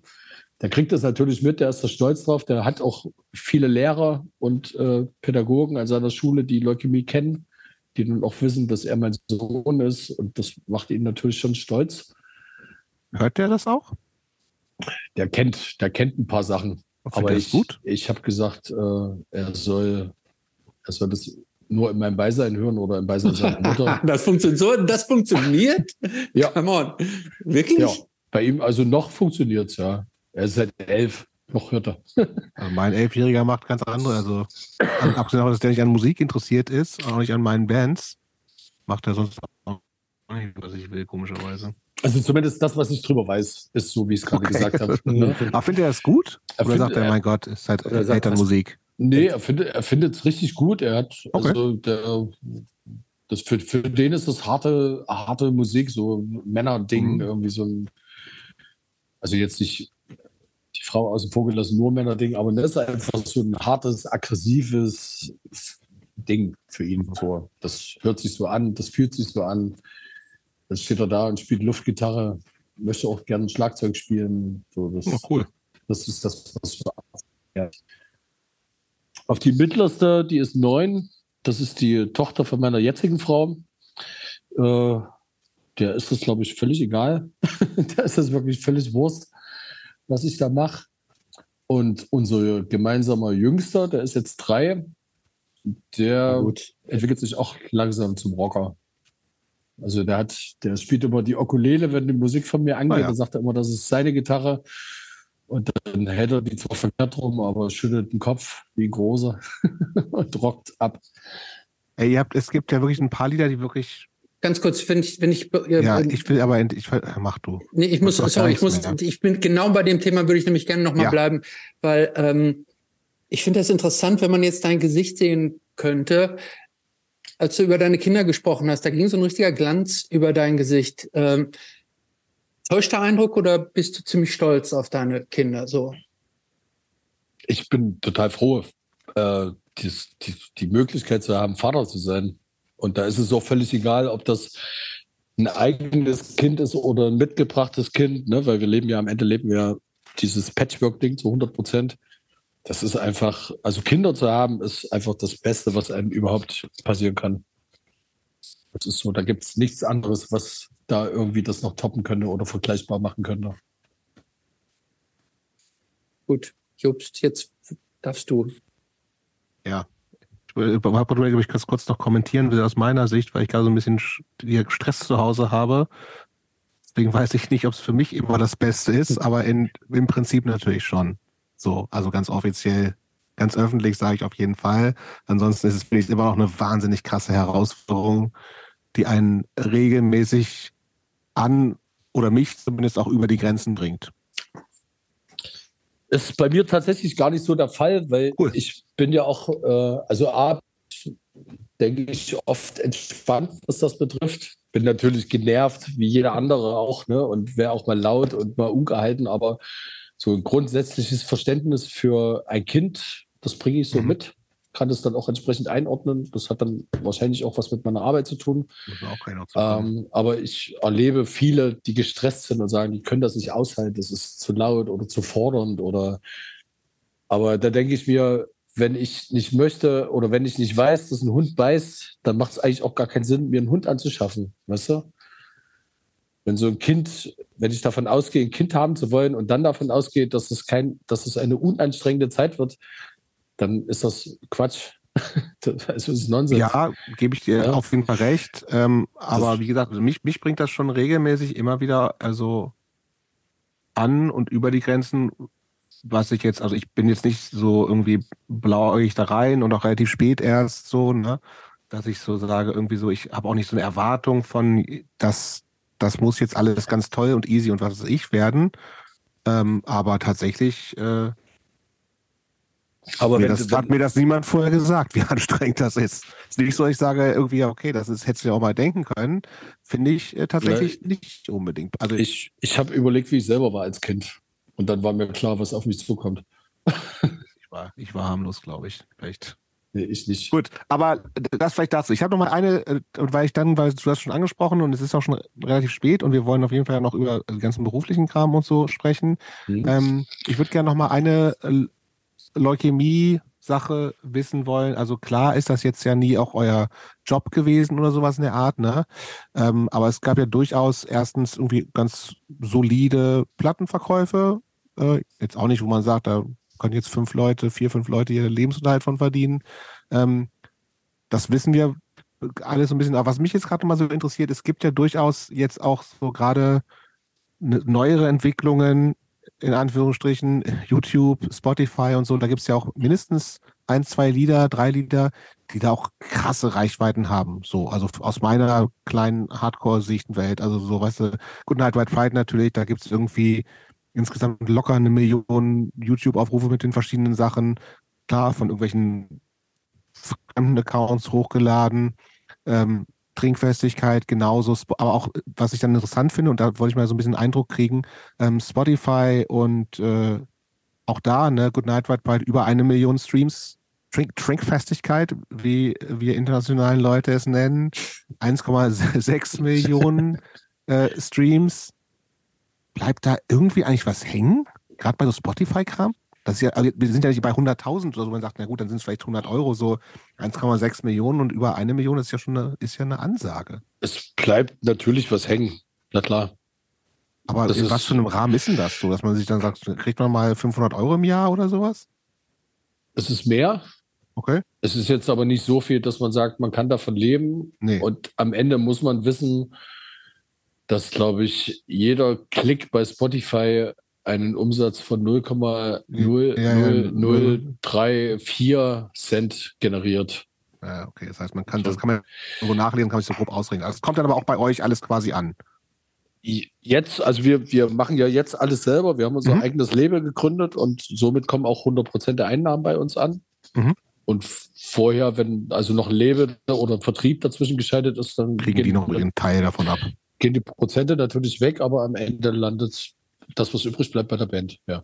Aber Spotify ist dann, also in, gerade mit so, so Reichweiten, die ihr ja, wie gesagt, zum Teil ja auch habt, ist schon noch ein relevantes Ding wahrscheinlich inzwischen, oder nicht? Es ist, mittlerweile ist es ein nettes Zusatzeinkommen geworden, womit wir auch Ja, so ein aber bisschen zum, zum planen bekannt können. werden natürlich auch gut, oder nicht? Auch das natürlich. Ja. Aber es reicht trotzdem nicht. Äh, Für Spotify sind wir immer noch eine ganz, ganz kleine Band, äh, weil diese Algorithmen greifen bei uns noch nicht, um zu sagen, wir tauchen dann da auf in der Playlist so, und in der okay. Playlist. Ne? Da muss man selber noch losgehen, Klinken So, putzen. okay. Wir haben einen ziemlich guten Vertrieb im Rücken, äh, Cargo Records, Mhm. die uns dabei unterstützen. Aber am Ende ist das trotzdem, Leukämie ist für Spotify-Verhältnisse eigentlich ein, ein Niemand. Für die existieren wir wahrscheinlich gar nicht. Ich, ich glaube, um so einen richtigen Durchbruch zu kriegen, ist es sinnvoll, in irgendwelchen großen Playlisten mit dabei zu sein, ne? wo man dann äh, über den Algorithmus dazu ge- gewaschen wird und äh, kann dadurch dann äh, neue Zuhörer dazu gewinnen. Klar. Genau, wobei es aber nicht, bei uns geht es nicht primär darum, neue Zuhörer zu gewinnen oder die Reichweite zu erhöhen, sondern einfach um publik zu machen, dass wir was Neues haben. Mhm. Ja, wir haben jetzt in den, im letzten Dreivierteljahr drei neue Songs veröffentlicht. Und da ist es schon wichtig, dass die da in die Rotation kommen, damit die Leute das auch mitkriegen. Ansonsten Mhm. müsste man halt intensivst Werbung schalten, was viel, viel teurer wäre. Mhm. Okay. Also seid, seid ihr Ähm, auch in diesem Business, einzelne Songs jetzt so zu veröffentlichen? ja, sind die. Haben wir jetzt gemacht. Dreimal hintereinander. In- Aber mit, immer mit dem Ausblick darauf, dass es äh, Ende diesen Jahres ein neues Album geben wird, wovon drei dieser Lieder schon mal veröffentlicht Letzter sind. Song gefällt mir sehr gut. Was soll die ganze Scheiße? Gute Danke. Frage. Und guter Song, gutes Ja. Video, guter Text. Hat mir sehr gut gefallen. Ja, Das- das ist auch hier direkt aus der Nachbarschaft gegriffen. Ja, so hört sich das an. Das ist dieses Video mit dem Cartoon oder dieses gezeichnete. Ja, Ist das, da gab es ja vorher auch schon welche. Das, Genau. das, ja, Genau, es gab, es gab animierte Trailer und ähm, dann gab es ein animiertes Video zu dem Song. Was soll die ganze Scheiße? Genau. Eine Frage, die man fast nicht oft genug stellen kann, Ach so, ja, finde ich. stimmt. So, aber ähm, weil, wie gesagt, wir sind ja hier nur ähm, audiomäßig, aber ich habe gerade gesehen, dass Thomas wahnsinnig gegähnt hat. Ein Es ist bisschen, ja ja. auch schon, es ist ja auch schon spät für uns. Aber dann lass uns, wollen wir mal Leukämie a- abschließen und so ein bisschen noch auf Ja, äh, gerne. Thomas privat.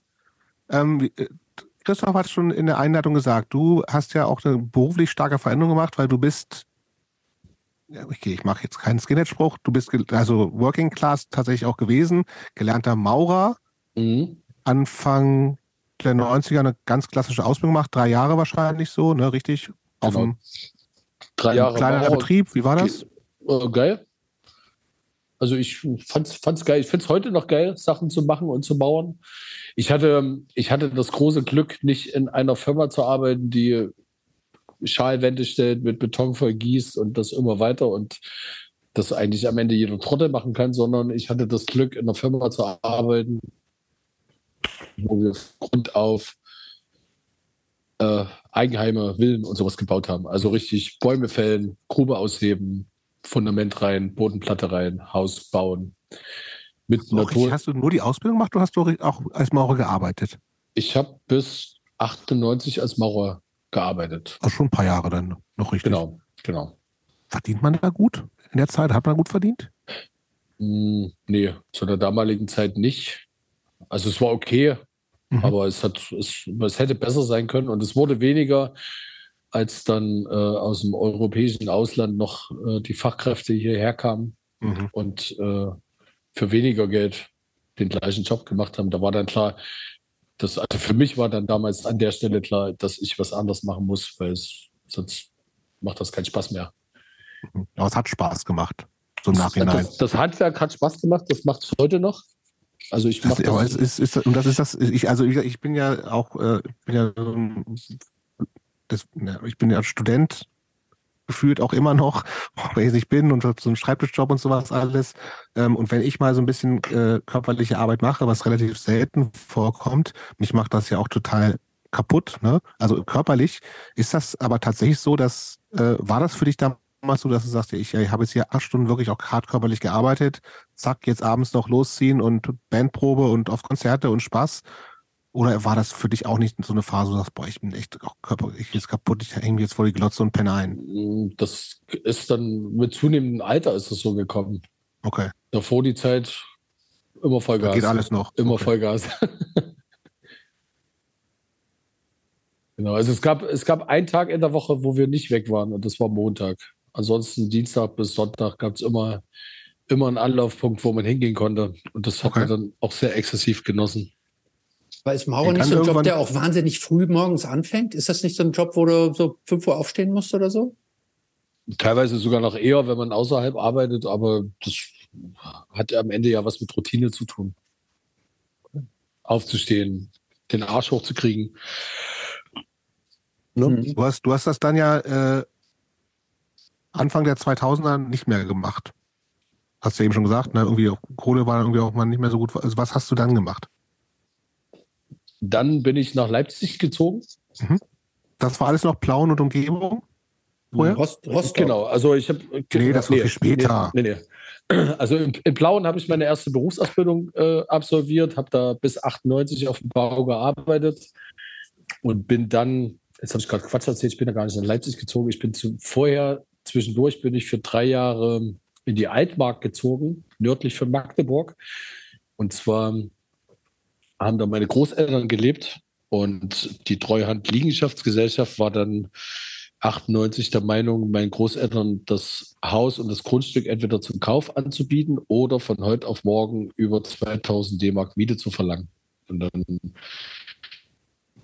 war das natürlich eine scheiß Situation. Ne? Die haben sich dann auch an mich gewandt und ich bin dann dahin und habe gefragt, was, was kostet das ganze Grundstück? Und dann habe ich einen Preis von 35.000 D-Mark auf dem Zettel stehen gehabt. Was? Für 3000 Quadratmeter Land und einen Bauernhof drauf. Da habe ich gesagt, mache ich, kaufe ja. ich. Ne, und alle, also ich habe es in allererster Linie habe ich es deshalb gemacht, damit meine Großeltern da äh, weiter leben können, ohne sich verändern zu müssen, weil die da ihr ganzes Leben schon gelebt haben. Mhm. Ähm, und nachdem das sichergestellt war und die Situation im Blauen so war, wie ich sie gerade schon beschrieben hatte, bin ich dann da hingezogen und habe dann da auch nebenbei weiter auf dem Bau gearbeitet, habe mich dann aber quasi um Grundstück, Haus und so weiter gekümmert. Ähm, das ging dann drei Jahre lang, bis die sind dann halt irgendwann verstorben. Meine Mutter hat dann noch mitgelebt und ich habe dann für mich da quasi kein, kein Land mehr gesehen, was am Ende der Welt ist, die Altmark. Also das ist nördlich von Magdeburg, das ist tatsächlich das Ende der Welt. Und dann bin ich nach Leipzig gezogen. 2001. Genau. Und dann, dann irgendwann aufgehört, Maurer zu sein. In, genau, in Leipzig, da habe ich dann keinen Bock mehr gehabt, auf dem Bau zu arbeiten, weil es dann mittlerweile sehr anstrengend fand und äh, die Musik immer erfolgreicher wurde, man andere Leute kennengelernt hat, die auch mit anderen Mitteln ihr Geld verdienen. Ähm, und dann war es so, dass wir einen Laden aufgemacht haben, einen Klamottenladen in der Leipziger Innenstadt. Ähm, da bestand Skinhead-Klamotten. Da bestand aus zwei Etagen. Die untere Etage, das war zum Geld verdienen, ähm, also dafür, dass wir Ladenmiete und unsere Existenz und unsere Angestellten bezahlen können. Ähm, und in der zweiten Etage gab es dann quasi so den Subkultur-Stuff. Okay, und was gab es unten dann? Adidas, Vans, Okay. äh, Puma, also so, ne, die Sachen, mit denen man so Geld verdienen kann, die sich abverkaufen. Und oben haben wir dann Fred Perry, Ben Sherman, Mhm. Band-T-Shirts von damals noch äh, Trashmark, falls Mhm. das jemand kennt, Klar. falls ihr das noch kennt. Ja. Buttons selber gemacht, äh, Doc Martens verkauft. Aber das, sieht- das äh, klingt ja so, als das gut lief auch, zeitlang. das lief auch richtig gut bis, zu, Okay. dem, bis zu dem Zeitpunkt 2006, 2007, als das Internet immer präsenter wurde Ah, und ich, und ich Das dann macht so. alles kaputt, sage ich dir. Ja, hat hat's, äh, Den tatsächlich. Laden kann ich mir gut vorstellen, ja. Es kamen Leute in den Laden, die haben die Sachen anprobiert, die sind nach Hause gegangen, haben sich das zu Hause bestellt, Für zwei Mark weniger haben sich Euro. das schicken lassen und haben es dann, nachdem sie es scheiße fanden oder nicht gepasst hat oder was auch immer, frecherweise wollten sie es dann bei mir im Laden auch noch retournieren. Äh, und da war schon abzusehen, das ist eine Spirale, die geht nur nach unten. Ne? Also der Leipziger Einzelhandel in der Leipziger Innenstadt hat sich komplett aufgelöst. Hm. Hier hast du jetzt mittlerweile nur noch Filialisten. Es gibt gar keinen Super Einzelhandel vielen mehr. Innenstädten so, ne? Ja, es ist völlig Ja. austauschbar. Also völlig Entweder, egal, ob entweder tot Hamburg, oder nur die Filialen so. Genau. Ja. Mit wem hast du das gemacht? Ähm, ähm, mit einem anderen zusammen. Der hat den Laden dann mehr oder weniger ein bisschen runtergewirtschaftet und dann irgendwann ist er geschlossen worden. Ähm, Aber das, das, das, Matthias du Jubel warst, du warst tatsächlich schon auch so Mitinhaber. Also du hast da, also die gehörte der Laden oder was warst du Nee, offiziell? off off offiziell gehört hat dem anderen, aber Okay. wir haben es wir haben's halt immer in, in Kooperation gemacht. Ah, Du warst angestellt und hast dein Geld da verdient. Genau. Okay. Und da waren auch noch andere Leute involviert, die sich da entsprechend eingebracht haben. Okay.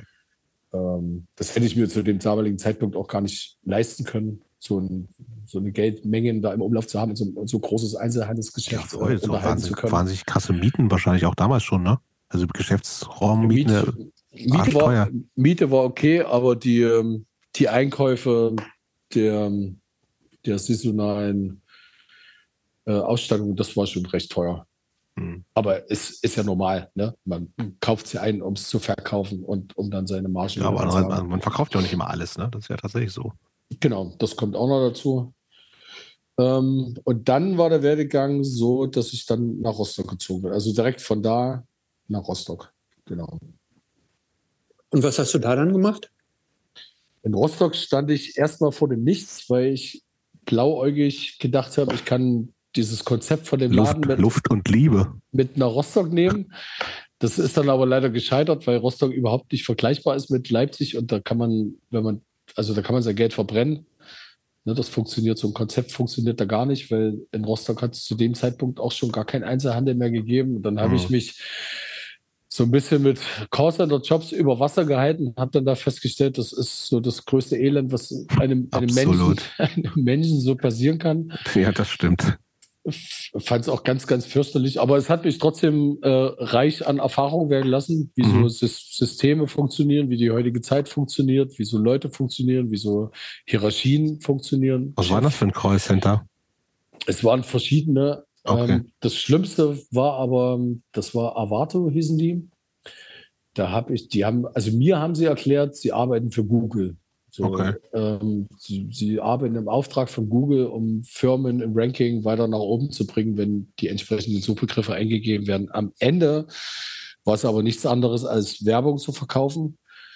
Ne? Und für mich hieß das, ich muss in meinem Arbeitsalltag ähm, einen Physiotherapeuten anrufen, den bei seiner Arbeit stören und ihn dann auch noch fragen, ob er eine manu- manuelle Therapie anbietet. Wo ich mir denke, ach, das ist ein Physiotherapeut. Natürlich Was macht er- sonst? Also, ja, was macht, macht er keine? Maschine wahrscheinlich. Das klingt ja ein Horrorjob.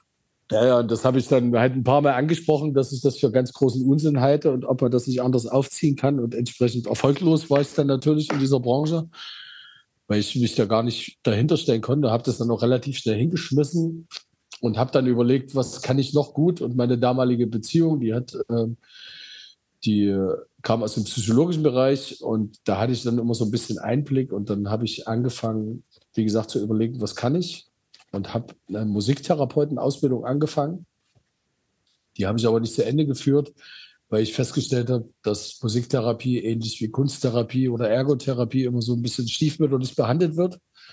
und ich am Ende bloß im Auto gesessen wäre und von Termin zu Termin gefahren wäre. Und das wollte ich nicht und habe dann beschlossen, ich schaffe mir jetzt erstmal eine neue Basis, eine, also einen zweiten Beruf und habe den Heilerziehungspfleger gelernt und habe mich dann innerhalb dieser Ausbildung auf die Kinder- und Jugendpsychiatrie spezialisiert und das ist das, was ich heute immer noch mache. Das ist ja ähm, relativ weit weg von dem Maurerjob. Hm? Kommt auf die Kollegen an. Ja, würdest du nicht sagen? ja, doch, also inhaltlich schon, na klar. Hm. Ist dir das, ähm, ist dir das leicht gefallen? Ja. Ah, also ich okay. kann, ich probiere gern neue Sachen aus. Ich mache gern vieles Verschiedenes und ich kann aber auch genauso gut alte Sachen sein lassen und um, um Neues zu tun. Und das machst ähm, du jetzt seit äh, auch schon über zehn Jahren, ne? Genau. Bleibst du dabei? Das ist so. Aber du machst doch so gern neue Sachen und lässt alte hinter dir. Bis jetzt kam aber noch nichts, okay. was, was, wieder neue, mir neu Und wenn, wenn das Callcenter nochmal anfragen würde? Ob du nicht nochmal Google-Rankings machen würdest? Juckst dann nicht doch ein bisschen? Nein, danke. Nee, was, also was schätzt du denn an deinem Beruf am meisten? Ähm, dass ich mich jeden Tag selber reflektieren muss und erstmal gucken muss, was mit mir ist, bevor ich äh, quasi das tue auf Arbeit, was ich da tue. Weil es ganz stark von, von meinen Eindrücken, von meiner Stimmung, von meiner Laune, von meinen Erfahrungen und so weiter abhängig ist. Ne? Und am Ende geht es ja darum, in einem hochsensiblen Bereich zu arbeiten mit Kindern, die entweder eine angeborene schwere Störung haben oder von ihrer Umwelt so gemacht wurden, also in dem Fall dann von ihrem Elternhaus. Und ähm, da muss man schon immer erstmal gucken, auf sich selber gucken, bevor man dann da reingeht. Hm. Und das empfinde ich schon als Herausforderung, aber auch Mega. Äh, das, das ist was, was ich durchaus positiv sehe, weil ich daran wachsen kann. Ne? Also das wenn ich so andere Leute in meinem Alter sehe, die bauen da in der Beziehung eher ab. Und ich gewinne da quasi jeden Tag was Neues dazu. Hast du das Gefühl, dass dir diese, dieses subkulturelle, das subkulturelle Leben da irgendwie bei hilft, den Job gut zu machen? Auch das, weil man lernt, äh, viele Probleme von vielen verschiedenen Seiten zu betrachten und das nicht nur so schwarz-weiß sieht. Mhm. Von daher kann ich dann so ein Kind, mit dem ich arbeite, äh, auch von vielen verschiedenen Seiten betrachten. Ähm, die, diese Therapien, die du machst, ähm, sind das Therapien, die, also wie, wie, wie groß ist da die Erfolgsquote? Das kann man pauschal gar nicht sagen. Das ist immer ein bisschen abhängig von dem Umfeld, in dem so ein Kind groß wird oder zurückgeschickt wird. Ja. Ähm, ja, das, das war der Hintergrund, Entschuldigung, wenn ich nochmal unterbreche, das war der Hintergrund äh, meiner Frage. Wenn bei so einem Kind was verkorkst ist, das kann ja auch, das kann ja auch leicht mal krass weit zurückgehen und äh, möglicherweise dann auch schon so sein, dass man das nicht mehr wieder alles ganz auswetzen kann. Ne? Deshalb würde mich das mal interessieren, wie, wie, wie, wie, wie häufig man da also tatsächlich von so einer richtigen Heilung in Anführungsstrichen, äh, Anführungsstrichen sprechen kann oder ob da im Grunde in, in der meisten Zeit auch schon eine Verbesserung äh, dann äh, ein Erfolg ist. Also grundsätzlich muss man sagen, bei einer bei einer psychischen Störung, Erkrankung oder bei einer Einschränkung, Behinderung oder wie auch immer man das nennen will, ähm, das, sowas kann man quasi nicht heilen. Ne? Mhm. Das, ist, das ist einmal da und dann muss man gucken, wie man das auffangen kann. Und entweder stabilisiert sich und bleibt auf einem gewissen Level und verbessert sich sogar, oder es verbessert sich eben nicht und dann wird es halt immer schlimmer. Aber letztlich kann man das erst sagen, wenn so ein Kind ein erwachsener Mensch geworden ist und der anfängt, auf eigenen Füßen zu stehen und ein eigenes Leben zu leben und eine eigene Familie zu haben. Und dann kann man gucken, äh, ob das, was man mit dem als Kind oder Jugendlicher veranstaltet hat, alles einen Erfolg hat, wenn man dann sieht, wie er mit seinen eigenen Kindern umgeht. Weißt du? Mhm. Aber, aber das kriegst du im Zweifelsfall wahrscheinlich gar nicht mehr mit, ne? Das würde ich dann gar nicht mehr mitkriegen, weil ich mhm. mit den mhm. Kindern arbeite, wenn sie Kinder sind. Aber was man wissen muss, es ist immer, es ist immer so ein Anlage-Umweltmodell. Also was bringe ich von Mhm. meinem Gen, von meiner Persönlichkeit her schon mit Hm. und wie beeinflusst mich meine Umwelt? Und oft ist es die Umwelt, die einen so stark beeinflusst, dass man sich dann auch als Erwachsener quasi gar nicht mehr so richtig verändern kann, weil man in so gefangenen Strukturen aufgewachsen ist und die, die Welt, so wie man sie damals kennengelernt hat, für, für gegeben hinnimmt und denkt, das ist so. Und gar nicht die Möglichkeiten sieht, die man sonst noch so hätte. Ja. Wenn dann, ne, wenn es dann nicht engagierte Leute geben würde, die dann kommen und sagen, es gibt doch noch andere Türen, du musst sie nur Mhm. aufmachen. Bevor wir jetzt zum letzten Teil gleich kommen, noch mal eine Frage äh, zum, zum jetzigen Job. Wa- wa- Was wäre so ein, so ein Tag, an dem du abends nach Hause gehst und sagst, ey, das war ein richtig guter Tag bei der Arbeit? Was ist da passiert? Das habe ich, eigentlich habe ich das jeden Tag. Uh. Das Also fast, fast, fast, jeden, fast jeden Tag.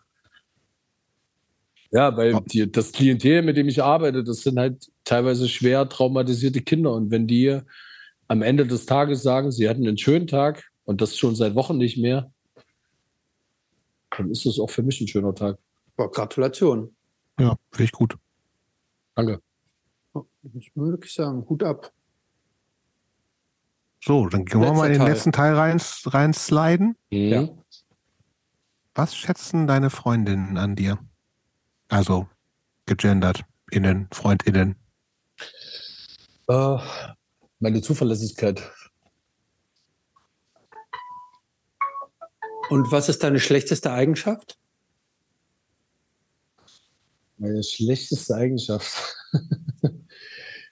ähm, ich glaube, mein Egoismus steht mir manchmal im Weg. Oh, der ist doch gar nicht, also den habe ich noch nicht so wahrgenommen. Ich auch nicht. Du hast uns irgendwas verschwiegen bisher. Ja, du, der ist bist, ein Schau du, bist bis, Schauspieler. du bist bisher total ähm, bescheiden und, und so. Ich hätte fast gedacht, ich würde dich bisher als sympathisch bezeichnen. Aber vielleicht kippt, vielleicht kippt das jetzt. Aber e e Egoismus muss ja nicht immer was unbedingt was Schlechtes sein. Ja, das stimmt Ja. auch wieder. Oh, wirklich?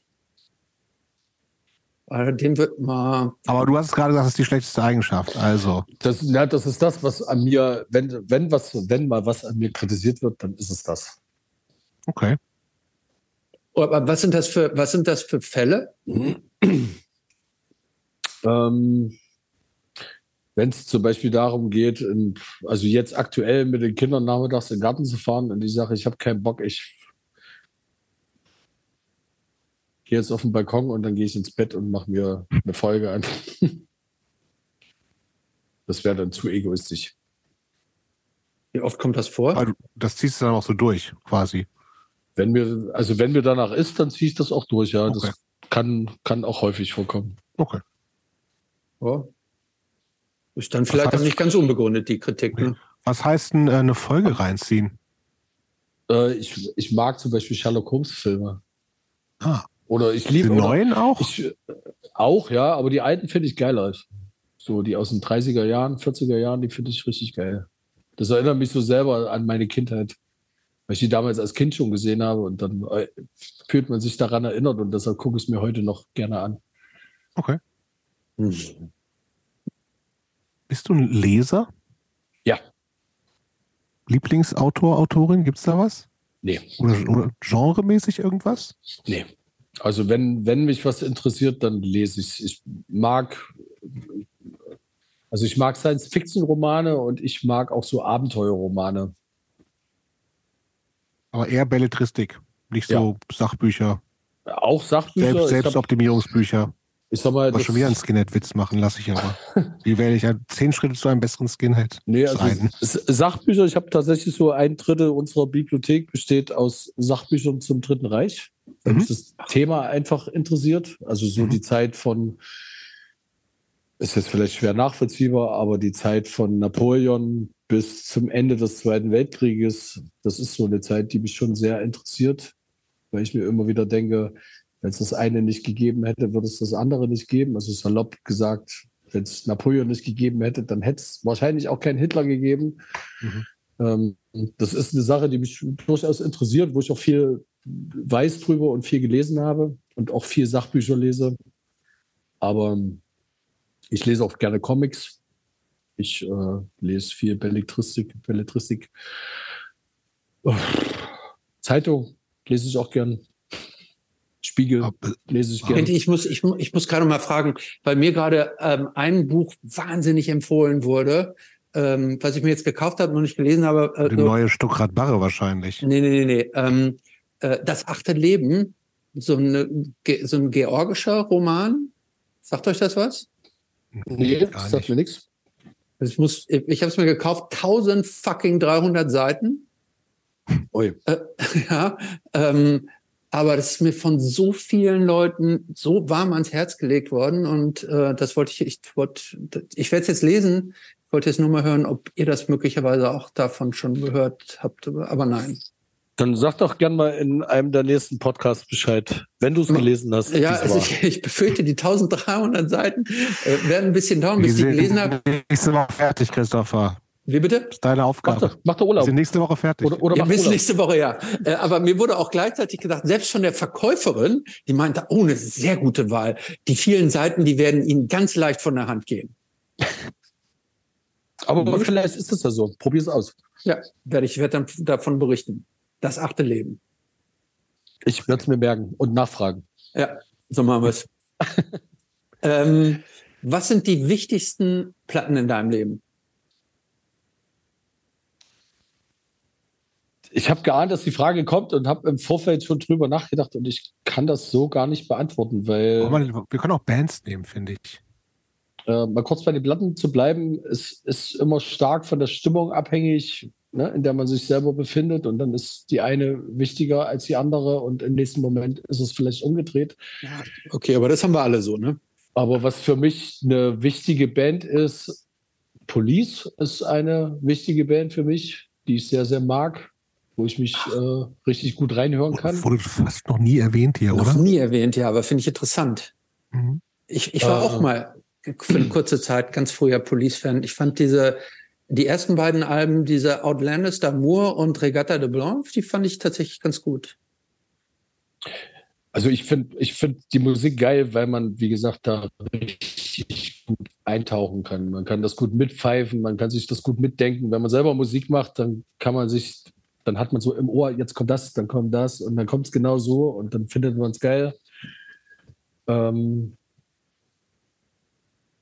aber ich habe ich hab tatsächlich, ich habe das tatsächlich gar nicht. So eine, so eine, so eine Leitband oder eine Leitplatte oder irgendein Genre oder so. Ich höre einfach viel Musik querbeet. Auch viel, ich höre zum Beispiel auch viel elektronische Musik. Ich höre sehr, sehr viel klassische Musik. Mhm. Ähm, und ich sag mal so, die Summe dieser Teile, das ist, das ist das, was mich da so auf den Weg bringt. Gut. Es gibt, nee, doch, es gibt eine, eine Platte, die mich wirklich, äh, die ich heute immer noch höre. Und zwar eine Band, die es leider nicht mehr gibt, weil auch der Sänger verstorben ist in der Corona-Zeit. Äh, Black Train Jack heißen mhm. die. Super. Natürlich. Die habe ich 93, glaube ich, gesehen auf einer Tour mit Sick of All und Rodeo. Graveyard Rodeo, genau. Die, die übrigens und, nicht so gut waren. Ähm, nee, die habe ich auch nicht mehr in Erinnerung, aber Black Train Check seit damals. Ich habe auch immer noch die Original-CD, die ich mir damals auf dem Konzert gekauft habe, hier in Leipzig. Ähm, Finde ich großartig. Auch der Nachfolger von der Platte, gab ja leider nur einen Nachfolger. Zwei, zwei Platten gab es da. Zwei, mhm, zwei Platten insgesamt, genau. Mhm. Ja, super Band ja, super, großartig. Immer noch live vor Augen, wie, wie der Gitarrist und das Schlagzeuger gespielt haben, wie dieser, dieser dicke Sänger mit dieser wunderbaren Stimme da ja, mega Band. Ja. War also, das nicht auch irgendwie so ein, so ein Nachfolgeband von Token Entry oder bilde ich mir das nur ein? Ja, ja irgendwie damit zusammen, ne? Genau. Genau. Das ist, also die haben mich damals so begeistert, dass ich die immer noch höre. Und die das ist schön, dass du die erwähnst. Die, die, die muss ich, da, da, muss ich mal wieder reinhören. Ich habe schon lange nicht mehr gehört, aber es ist gut, gut, dass du die mir in die Erinnerung zurückgebracht hast. Ich sage nur Leapfrog, ein geiler ja, Song. Ja, also ja, Wahnsinn. Wahnsinn. Ja, ja. Der Typ hatte danach noch so eine äh, Band, die hieß Nine Lives. Eigentlich auch ganz geil, weil der also auch so eine besondere Stimme einfach hat. Ähm, aber die, also auch schon ein paar Jahre her und die haben irgendwie nicht viel rausgebracht, also auch schon 20 Jahre her oder so. War aber eigentlich auch ganz geil. Mhm. Falls die noch nicht bekannt sind, lohnt sich auch. Nine Lives. Aber großartige, großartige Band. Finde ich auch. Nine Lives ist ja übrigens äh, ist das Vorgänger von Das achte Leben, ne? was ich eben äh, äh, angesprochen habe. Nee, der Nachfolger. Der Nachfolger, der Nachfolger, ja. Also, also das, das Sequel. genau. Sequel, genau. Okay. Noch eine Gut. kulinarische Frage? Kulinarische Frage? Ja. ja. Ob ich eine kulinarische Frage habe? Nee, nee wir, nee, ich wir frage Christoph, ob wir noch eine stellen, eine kulinarische ja, ähm, Frage. Ähm, ja, ähm, also du, ähm, wenn du, wenn du aus, ähm, eher bist du, isst du lieber italienisch, thailändisch oder indisch? Indisch. Und was da? Alles, wo Kichererbsen drin sind. Ich mag Kichererbsen. Oder diese. Gute, gute, Erfindung, Kichererbsen. Gut, Kicher, gut, sehr gute Erfindung. Ja. Oder äh, Pakura mag ich sehr. Ja. Um, und Spinat mit Hühnchen. Ich kann mich noch erinnern, als ich das erste Mal nach der Wende in Berlin-Neukölln war, auf der Karl-Marx-Straße bei dem Inder und das erste Mal Reis mit Hühnchen und Spinat gegessen habe und den entsprechenden Gewürzen. Und das ist etwas, was ich immer noch sehr, sehr mag. Ja, es muss sicherlich auch ein unvergessliches äh, Erlebnis dann gewesen sein, weil du ja gerade sagtest, dass diese Gerüche und Geschmäcke und so, dass gerade das etwas war, was du so ein bisschen als Defizit empfunden hast. Genau, das fühlte sich wie eine Explosion an. Hm als es dann damals kam. Sehr gut. Thomas, was würde der 15-jährige, ja. ja. was würde der 15-jährige Thomas vom Thomas 2023 denken? Oh Gott, wie erwachsen. Was hast du erwachsen Positiv damals oder als, negativ? Als, ja, genau. Äh, wahrscheinlich, also, also der 15-jährige Thomas würde das wahrscheinlich eher negativ sehen, weil ich damals ein ganz schöner Rebell war und Autoritäten scheiße fand und Leute, die vernünftig sind, auch scheiße fand, äh, würde der wahrscheinlich verwundert aus der Wäsche gucken. Aber dass du in dem in deinem Alter jetzt auch immer noch Skinhead Band bist, Musik machst, das, das hätte jetzt deinem 15-jährigen Ich nicht imponiert? Doch. Das schon, denke ich. Also der, der Respekt, was man so erreichen kann, also mir, mir ringt sowas immer Respekt ab, auch also anderen Leuten gegenüber, auch, aber auch mir selbst gegenüber, ähm, würde er wahrscheinlich denken, ja. Und hättest du noch einen, wenn du dem 15-jährigen Thomas einen Tipp fürs Leben geben könntest? Mach, mach alles genauso, wie du es angefangen hast. Bring es genauso zu Ende. So wie ich es damals auch gemacht habe. Ja, gut. Schönes Schlusswort. Vielen Dank für das Gespräch. Danke dir, Thomas. Ich danke euch für die Einladung. War ja ein bisschen billig, ne, wie wir zueinander gekommen sind. Ja, Als ich wir, sind, wir sind auch manchmal billig zu haben, so ist das.